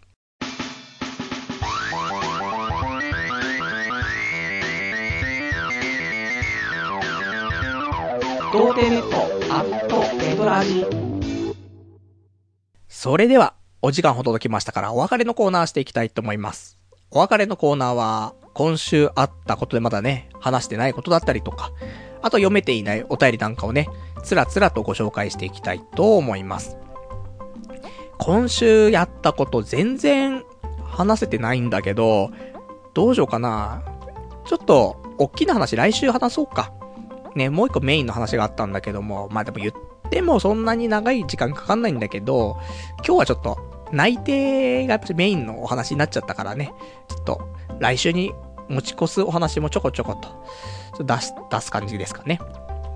じゃあ他の、えー、ゴミみたいな話がちょっとつらつらとあるのでね、お話ししていきますけども、そうね、えー、じゃあ本名ラジオの話、ちょっとしますけど、本名ラジオの方、2回目の収録、先日してきまして、多分、来週中にはアップされると思うんでね、また配信されたら、えー皆さんちょっと工作の方をお願いしたいと思ってるんですけども、えーで、この本名ラジオ、週間でね、ランキングが出るんだけども、週間ランキング。えっ、と、前回、10月の第1週の時は、えー再生数が2位、コメント1位、いいねが1位というね、ことで、なかなかいい好成績だったんですけども、第2週目の方もランキング出まして、で、2週目のランキングは、再生数2位、コメント1位、いいねが2位ということで、まあ、気持ち下がったんだけども、まあ、上位を、キープしてますから、この流れで頑張っていけば、月間ランキングも狙えるかなと思うんでね。だ一回、再生数をちょっと1位を取っておかないと、ちょっとダメなところもありますんで、皆さん、あの、家で再生、スマホで再生、そして、ね、あの、まあ、ネットカフェで再生などとね、まあ、いろいろと工作していただけたら再生数1になるのかなと思いますんでね、私もちょっと再生していきたいと思います。ね。カスだなって、ね、ところですけど。まあ、数字がね、ものを言ったり、実績ですからね、一つのね。まあ、そんなんで。で、あと、えっ、と、今週末にも、えーもうすでに次のラジオの収録の予定を入れておりまして、本名ラジオ。なんか早いなと思って。10日に1回ぐらい撮ってるペースだなーって思うと、結構ね、なんか話すことだったりとか、どうしようかななんてなっちゃうんだけども。まあまあ、私、ね、この約7年間のストックがありますからね、そっから引っ張り出して、で、うまく、綺麗な感じにね、して、配信したいと思いますから、大丈夫かなと。ね、前日に考えればね、大体、あの、話す内容はね、大丈夫かなって。まあ、2、30分の番組だからね、大した問題ないんですけども、まあ頑張っていきますんでね、応援よろしくお願いできればというところでございますね。あとは、そう。あ、先に言っとこうかね。あの、11月、オフ会しようかなと思って、っていうのも、やっぱり仕事が決まらないとなかなか大きく動けないのもあったんだけど、決まったからっていうことでやれることが結構多く出てきて、まあ10月中にもね、いろいろやらなくちゃいけないことが逆に増えちゃったりもしたんだけど。で、その後、11月、少し仕事落ち着いてから、オフ会をしたいなというのがあります。ただ、皆さん、ちょっと今喜んだ人いるかもしれないけども、この喜び、残念ながら気憂に終わってしまう可能性はあるんですけども、なぜか、開催がですね、名古屋でしようかなと、いうふうに思っております。まあ、な、なんで名古屋なのっていうのもあると思うんだけど、まあ、いろいろ理由ありまして、えー、まあ、名古屋にちょっと人に会いに行く用事があって。なので、そしたら名古屋でオフ会しようかな、みたいなところなの。なかなかね、そういう、あの、旅行じゃないけどさ、東京から出ることが少ないから。で、前にも、あの広島に旅行に行った時はさ、夜ね、ちょっとオフ会じゃないけどもさ、リスナーの方、ちょっと集まってもらって一緒に飲んだりとかってしたから、まあそういう感じで。で、ただ事前にね、あの、分かってる部分もあるので、今回名古屋で、やりたいと思っておりますんでね、そっちの方に住んでいる方いらっしゃったら、ちょっと参加していただけると、嬉しいかな、みたいなところで、おそらく日程に関しては、11月の14日か、11月の28日を予定しております。14日だと、ただ次の日俺誕生日なんだよね。それ考えると、誕生日に何かするっていうさ、こともあるから、そうすると、名古屋行ってる場合じゃないかもなっっていうのもあって。なんで、11月28日の方が濃厚かなって思います。まあ、忘年会も兼ねてできるじゃない ?11 月28だったら。忘年会兼ねつつ、オフ会やりつつ、みたいな。で、俺も、日中ね、えー、名古屋の名物食べつつ、みたいな。で、ちょっとだけ観光しつつ、みたいなんでね、一泊二日か。そんなもんでね。あの、ただ、土日休みじゃん。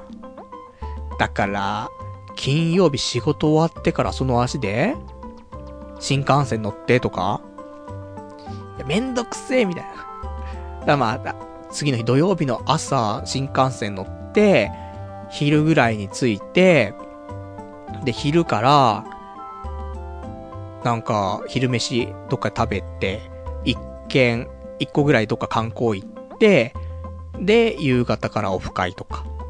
で、次の日、軽く観光一軒二軒して、夕方帰ってきて日曜日でって。ね、日曜日だから、その日の夜はラジオがあるみたいな。ハードっすなーっていうね、ところですけども、まあまあ、そんな感じの強行スケジュールでオフ会したいとちょっと考えてますから、皆さんよかったら、ちょっと11月14日28日、あの辺に住んでいらっしゃる方、まあ、予定を開けといていただけると、もしかしたらオフ会ありますよ、ということでね。まあ、ちょっと先ほど決ま、決めたんでね。まあ、そんな感じでね、皆さんちょっとスケジュールの方も考えておいていただけたらと思います。あと今日他に喋りたかったこととしては、ご紹介が一個、あの、あるんですけども、ご紹介って、ね、彼女ができました。彼女を紹介しますのご紹介じゃなくて、あの、この間ちょっと友達にね、あの、このウェブ4コマの漫画知ってるって言われて、教えてもらって知らなかったんだけど、それを読んだの。すげえ面白くてさ。なんで、ぜひ皆さん、あの、スマホとかでね、こうやってラジオ聞いてる人もいると思うし、パソコンから聞いてる人もいるんだけど、どっちでも見れますんで、えー、このウェブの4コマ漫画が、ともちゃんは女の子っていう漫画なんだけど、まあ、概要としては、ボーイッシュな女子高生、相沢ともちゃんは、幼馴染の久保、久保田純一郎に思いを寄せるが、どうしても女であることが伝わらない。好きな人に女の子として見られたいなんていうね。そんなのが、なんかベースにある。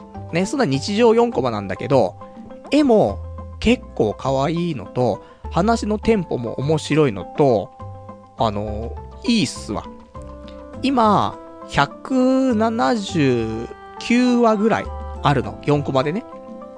で、これ単行本化もされてるっぽいんだけど、1日でっていうか、そのまま教えてもらった流れで、その179話、全部読んじゃったからね。あんまないんだよ、俺もそういうの。あの、人に勧められても、ああ、勧めてきたけど、あんま面白くねえんだろうと思って。そんなのが多くて。で、読んだら案の定面白くなくて、あーって。ちょっとだけ読んで、またねって。で、そっから開くことはなかったって。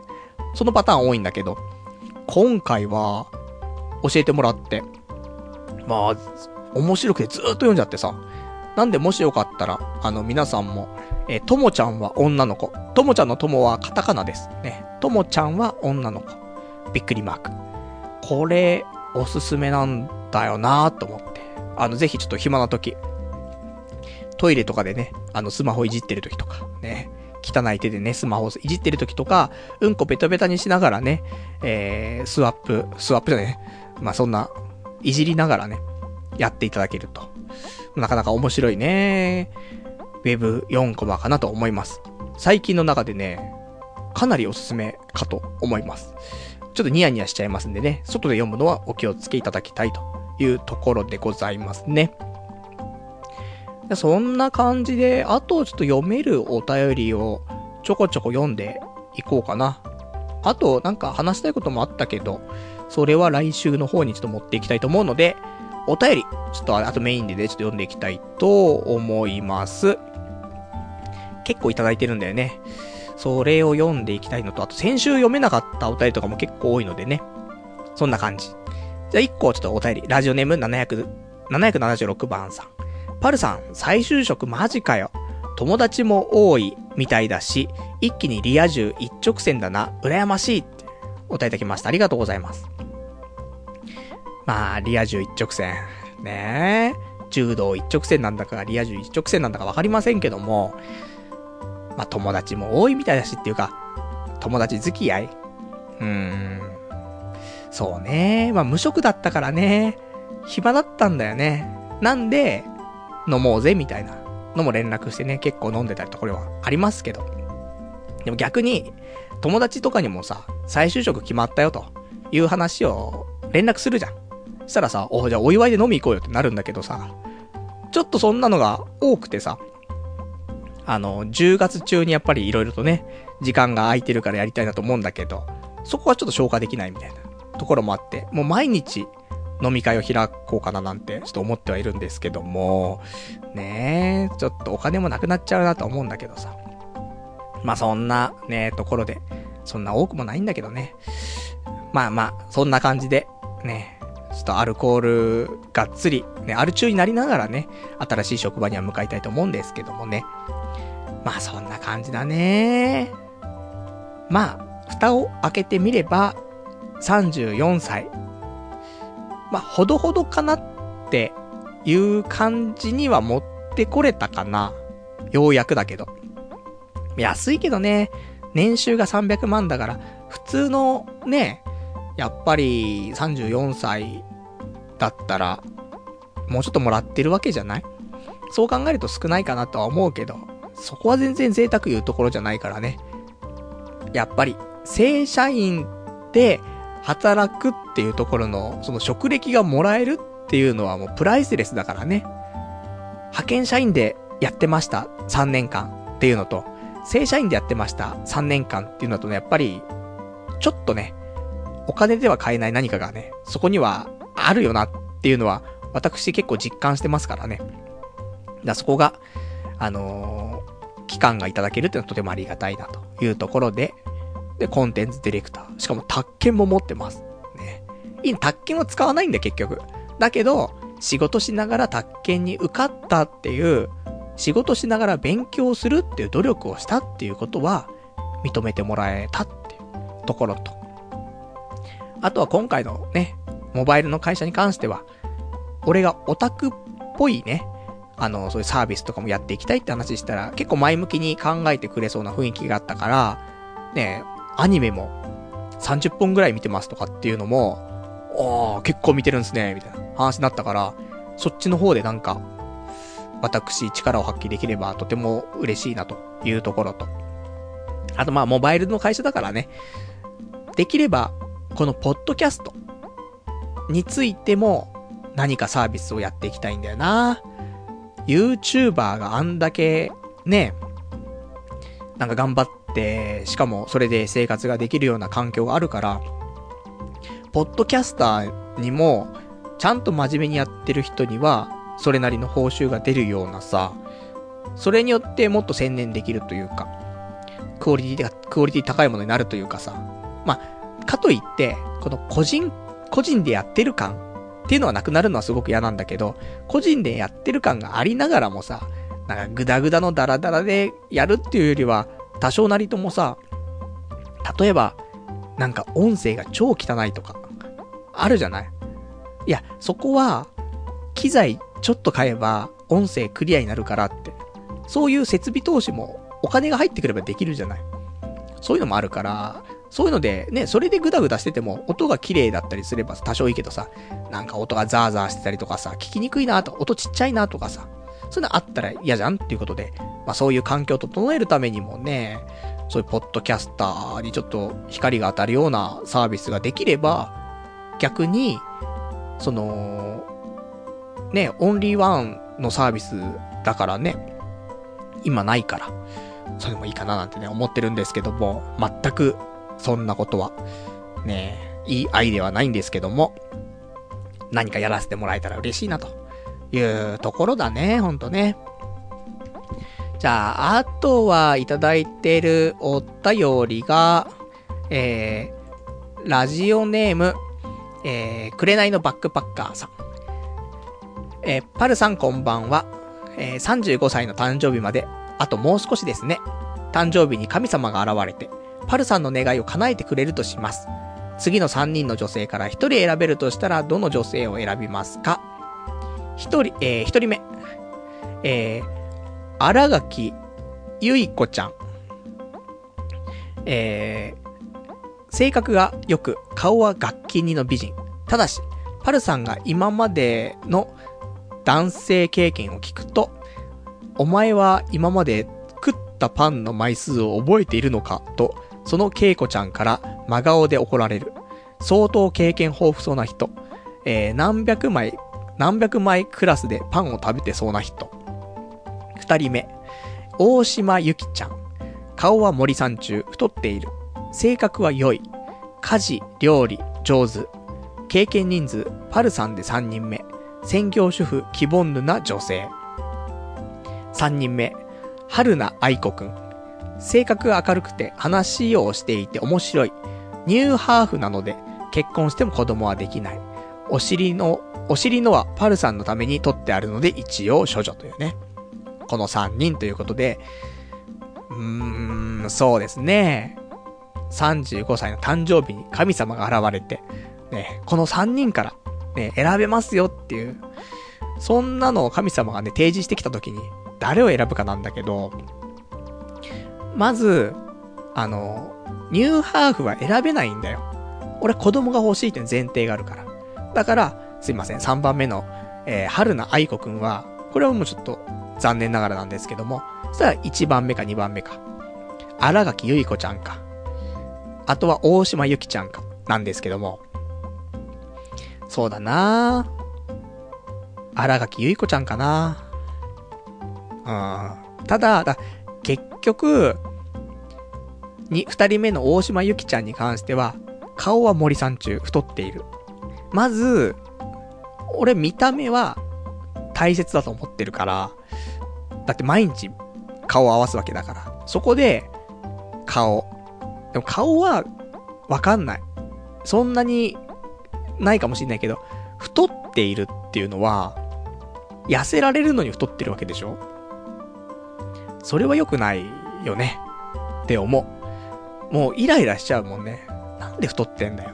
ね、痩せろやって思っちゃうし、で、俺が、じゃあ、ね、マラソンとか行くっつって、マラソン来てね、一緒に走るとかだったらまた別だよ。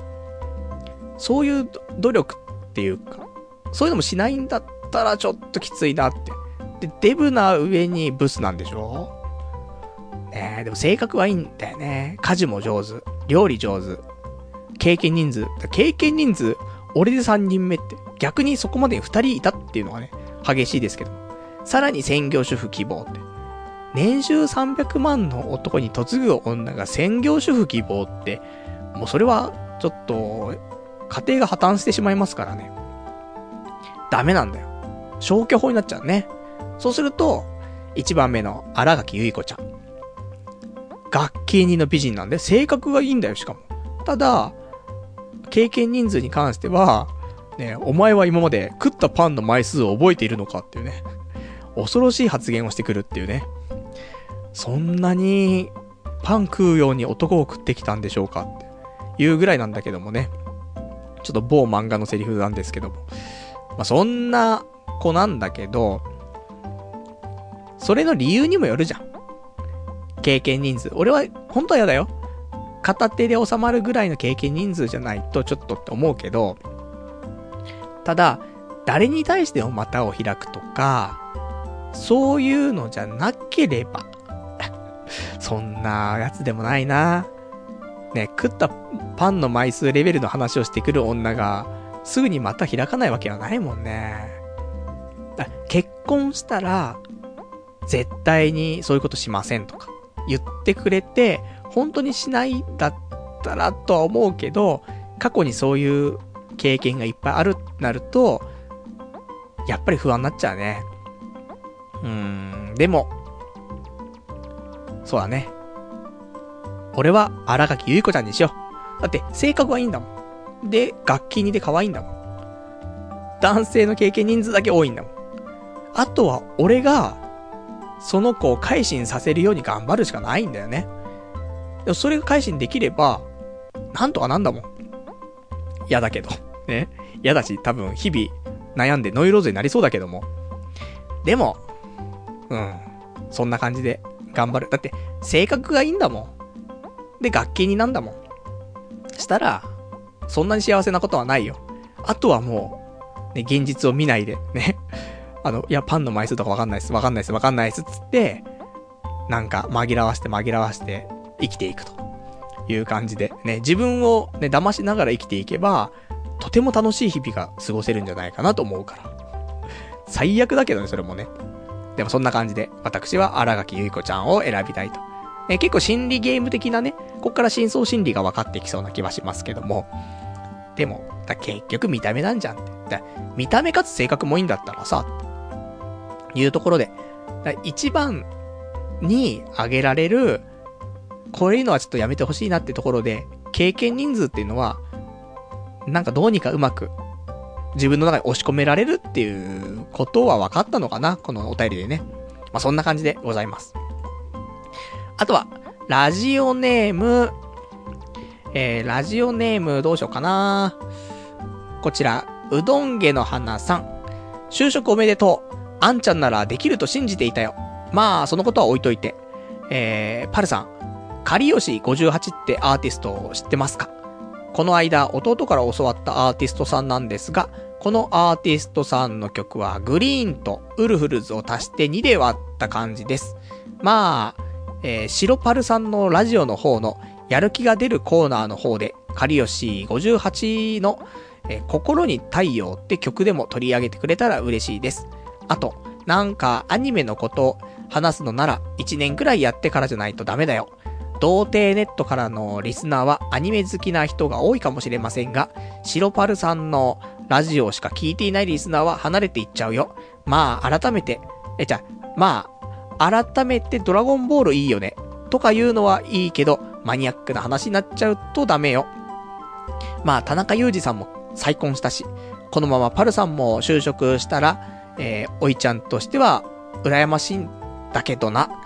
まあ、内定取っても、取んなくても頑張れ。次のラジオがこの、このラジオが流れているということは、私はこの世にいないでしょう。から始まらないことを祈りながらっていうね、お答えいただきました。ありがとうございます。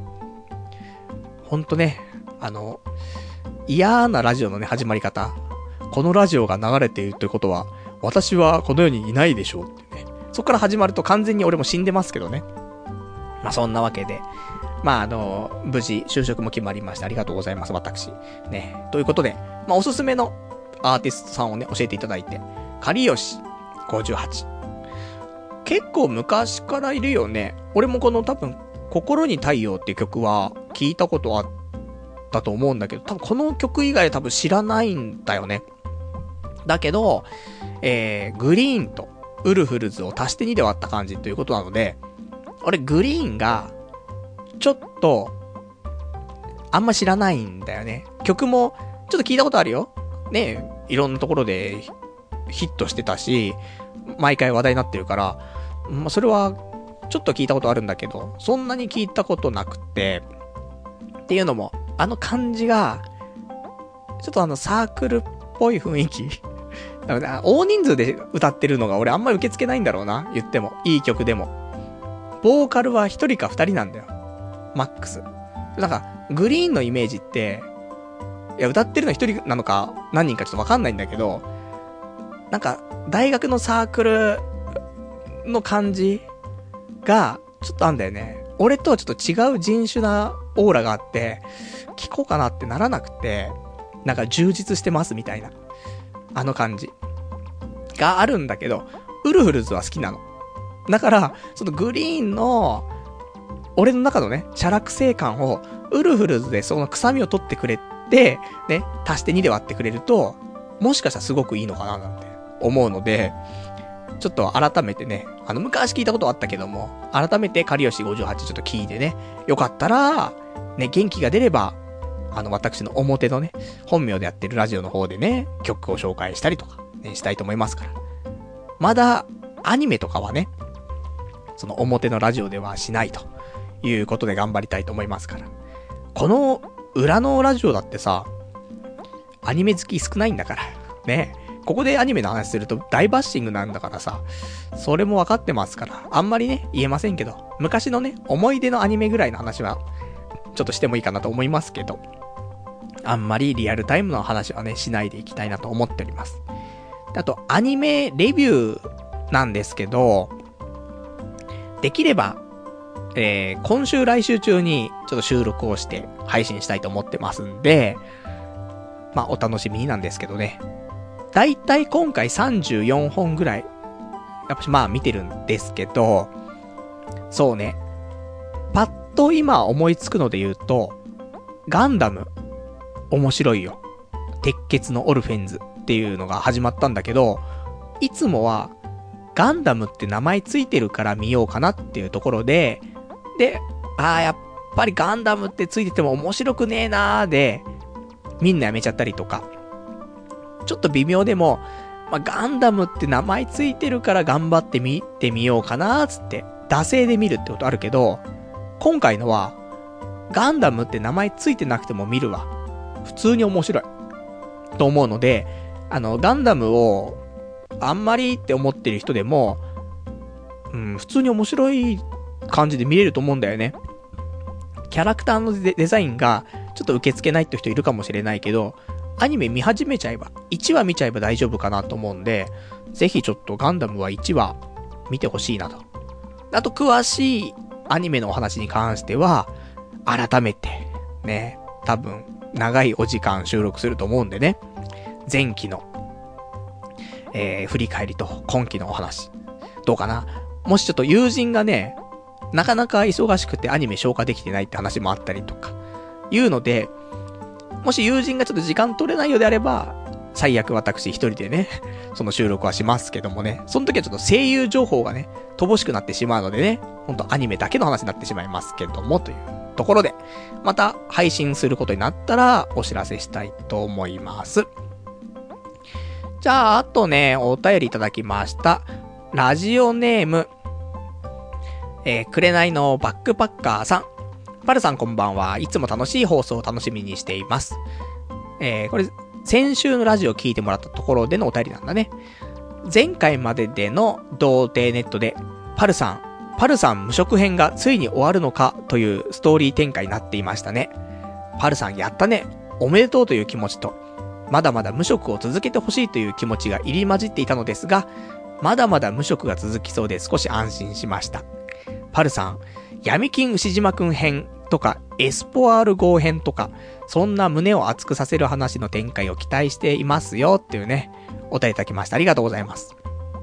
で、あの、読まなくていいですよっていうような PS が書いてあるんですけども、ね、私はこういうの読んじゃいますけど、本当は、就職して、可愛い彼女見つかることを願っていますっていうね、そんな素敵なね、一文も入れつつ、ただここは放送で読まなくていいですよってね、書いてあるんだけども、読んじゃいますよ。まあそんなわけでね、あの、先週の時点では、最終面接ね、ボロクソだったって、やっぱりダメだったなっていう話だったんだけど、結果すいません。ねえ、内定決まってしまいましてね、就職決まりましたから。ねちょっと未だにちょっと怖いんですけどね、本当に決まったのかっていうね、ところあるけど。あと、社会復帰できるのかっていう、いろいろあるんだけど。まあそんな。でもね、結構いい環境で働けるからね、これで頑張って、で、あのこっから先ね、あんまり落ちていかないように、ね、闇金牛島くん編とかね、嫌ですからね。みんなニギニギしちゃうし、ニギニギしつつ、エスポアル編行くとザワザワしちゃうしっていうね。そんなんちょっと嫌なんでね。まあ、これで頑張ってね、やっていきたいと思っております。ありがとうございます。じゃあ、あとね、えっ、ー、と、他の普通のお便りも結構いただいているんですけど、読めるだけ思うかな。ちょっとね、まだ病み上がりなのかな。の、喉がちょっと、喉から血が出そうなぐらい、ちょっと喉が切れそうなぐらい痛くなってるんですけどもね。まあそんな、ね、いつも通りですよ。いつもね、喉痛めながらやってますから。じゃあそんなんで、えー、一通でもちょっと多くお便りを読んでいきたいと思っておりますよ、ということで、ラジオネーム、そうだね、どっから読めばいいんだい？ラジオネーム、これか。ツイッター、じゃあラジオネーム756番さん。ツイッター荒れてたから見に来たけど、ボディーブローがない。もしや、リアル友人たちから何か言われたのか？俺たちに話してみなさい、パルさん。友達だろ？うほっていうね、答えてきました。ありがとうございます。まあ完全に友達じゃなくて友達になってますけどね。全然ウホウホしないでほしいんですけども。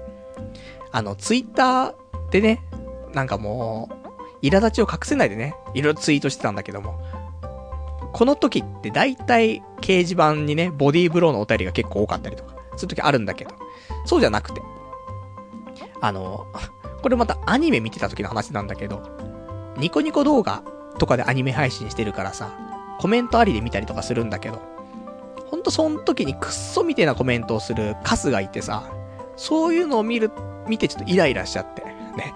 そんなのにイライラしてツイッターで荒れてたの？ってね、ところなんだけど、嫌なんだよ、本当に。人が面白いな、面白いなって思ってるのにすげえ水差すやつ。ゴミくずだなと思ってさ。そういうのもあって、俺はなんかもうボロクソに、今日はラジオじゃなくてね、なんかうちに秘めたことをね、もう、いっぱい出していこうかなと思ったんだけどさ。まあ、そんなことでした。ね、全然。荒れていたのは、あ、アニメのね、動画に流れるコメントを見て荒れていたっていうね、ところなんで。やだよね。なんか人を不快にするというか。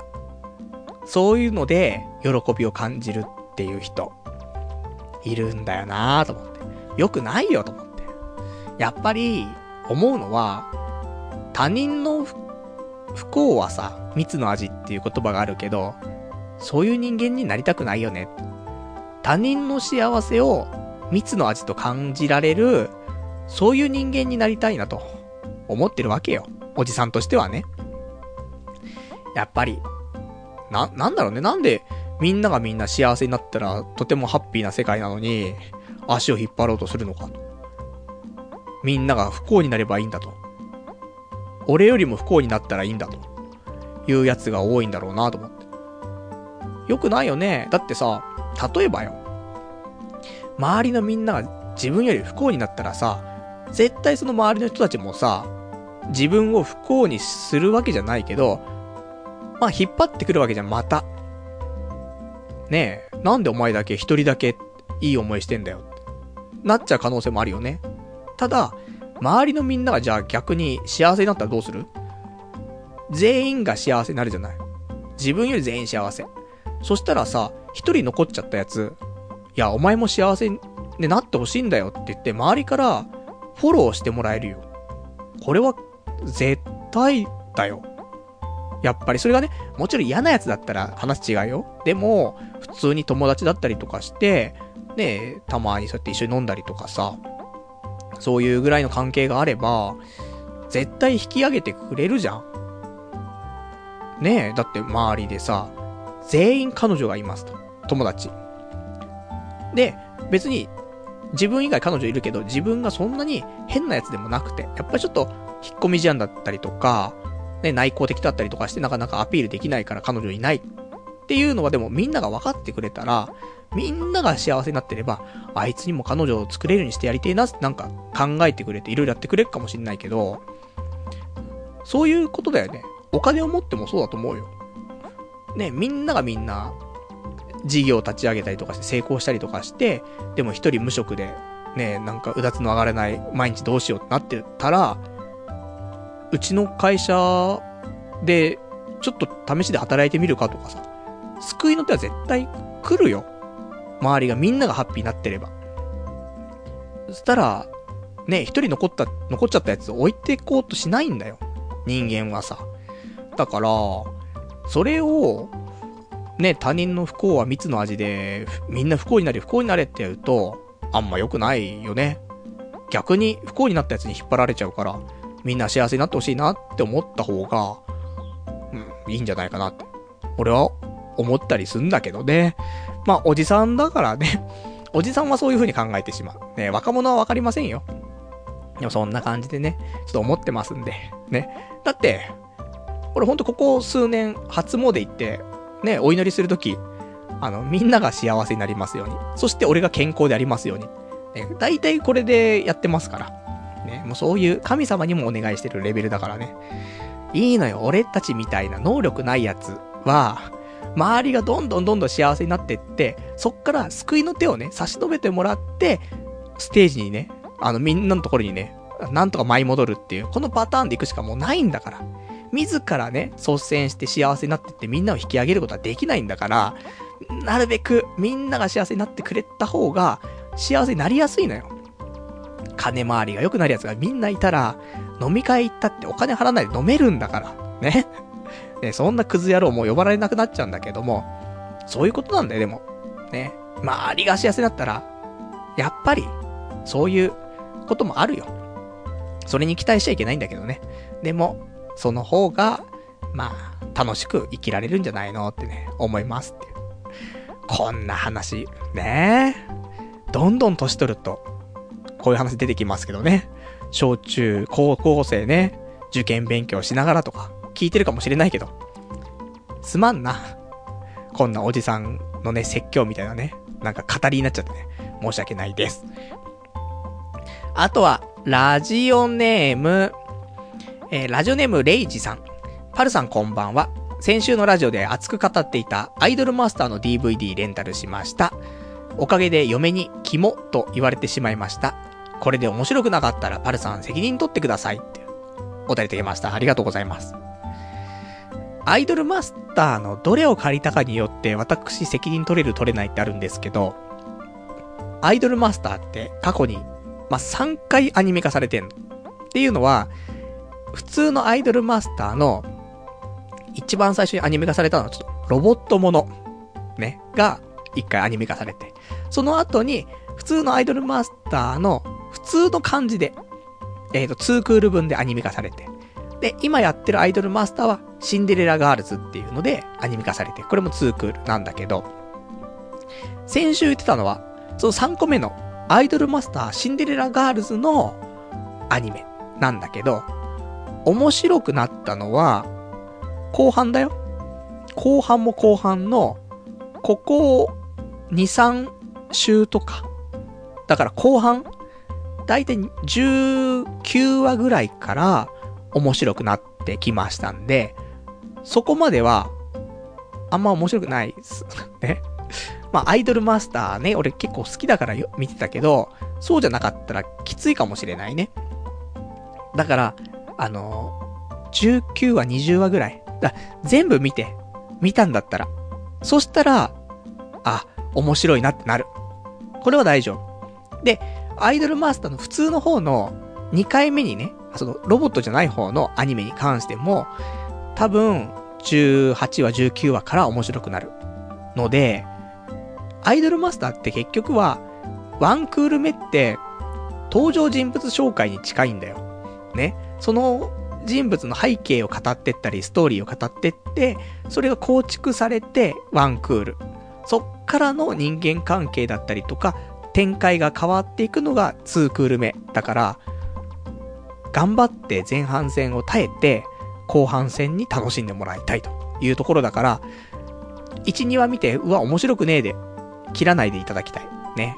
そんな感じで、最後まで見たら面白いと思います。それは保証できるかなというところだね。あとは、ラジオネームジンジンさん。本名ラジオとポッドキャストの童貞ネット。テレビの表移住院とラジオの裏移住院的な顔の使い分けでいいんじゃない？世間的な評価をそこそこ得つつ、裏でコアなトークもできるみたいな。かっこいいじゃんっていうね、お答えいただきました。ありがとうございます。かっこいいでしょ？ねちょっと、表と裏、この使い分けね、まさか俺がすることになるとは思わなかったけども、でも本名で、18金な話ばっかりとか、女性バッシングとか、できないもんね。ただ、浦井順院さんのラジオも、女性バッシングとかしないからね。人のバッシングはするんだよ。ただ女性バッシングっていう一番カスなことはしないからさ。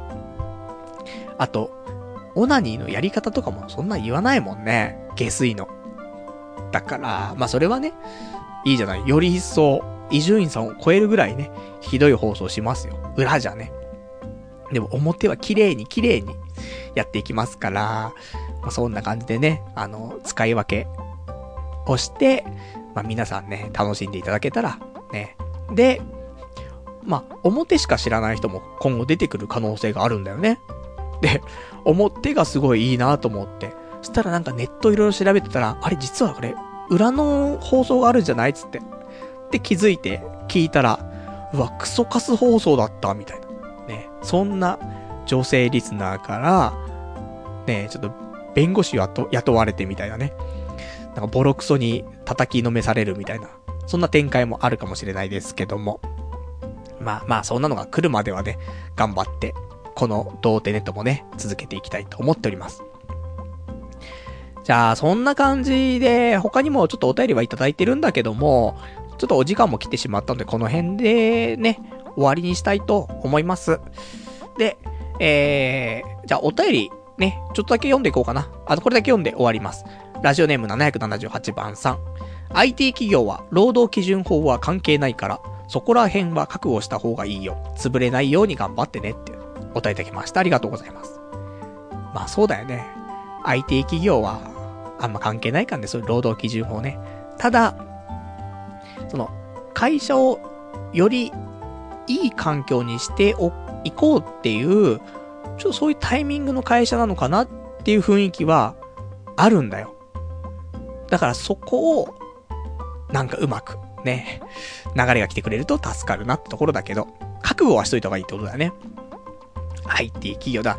昔俺がネット通販の会社も、あれも一応 IT ではあるけど、あれを覚悟しといた方がいいっちゃいいんだよね。やだな、毎日終電とかタクシーで帰るとか。ねえ。まあそんな地獄、まあ、残業100時間ならないように頑張りたいと思います。その覚悟は一応していきたいと思います。あと、ラジオネーム、えー、779番さん。ニコニコのコメントオフにしたらいいだけなのではもういい年なので、そんなことで熱くならないでっていうね、お答えいただきました。ありがとうございます。いや、本当に。いや、だから、その、ね、な、つまんねえとかさ、言っているコメントもあるじゃん。そういうのがすごい多い動画もあるんだよ。そしたら、さすがの俺もコメント切るよ。なるべくでもコメントあってみんなで共有してみたいってのあるの。こういうところ面白いよね、ああいうところ面白いよねってところでさ、それで、あのそうだよね、そうだよねで、コメントも含めて動画見て面白いでいきたいんだけど、やっぱり水差すやつがいて、あ、なんか面白くなってきたなって思った時に、なんかこれすげえつまんないねとかさ、何言ってっかわかんねえなこれとかさ、言われるとさ、なんか冷めちゃうんだよなと思って。面白いところが。だからそういう時はコメント消す。今まではコメント消すアニメとかってそんなになかったんだけど、なんとか無視しようと思って見てたから。でももうダメだ最近ね。さすがに今回も何作品かはコメント消して見てるもんね。ただ、面白いところは、やっぱし一緒に盛り上がれるからさ。盛り上がれるとやっぱし、コメントあると楽しさが倍増するっていうのもあるんだよ。だからなるべく肯定的な人がいる動画だと、なんか作品以上の力というか、面白さが感じられるから。っていうのもあってね。まあそんなんでおじさん、ニコニコをね、使って、まだ見ちゃいますけどね。まあそんな感じで。まあそんなね、まあところでございます。あとは、あの、また来週もね、やっていきますんで、えー、来週は、10月の、いつ、25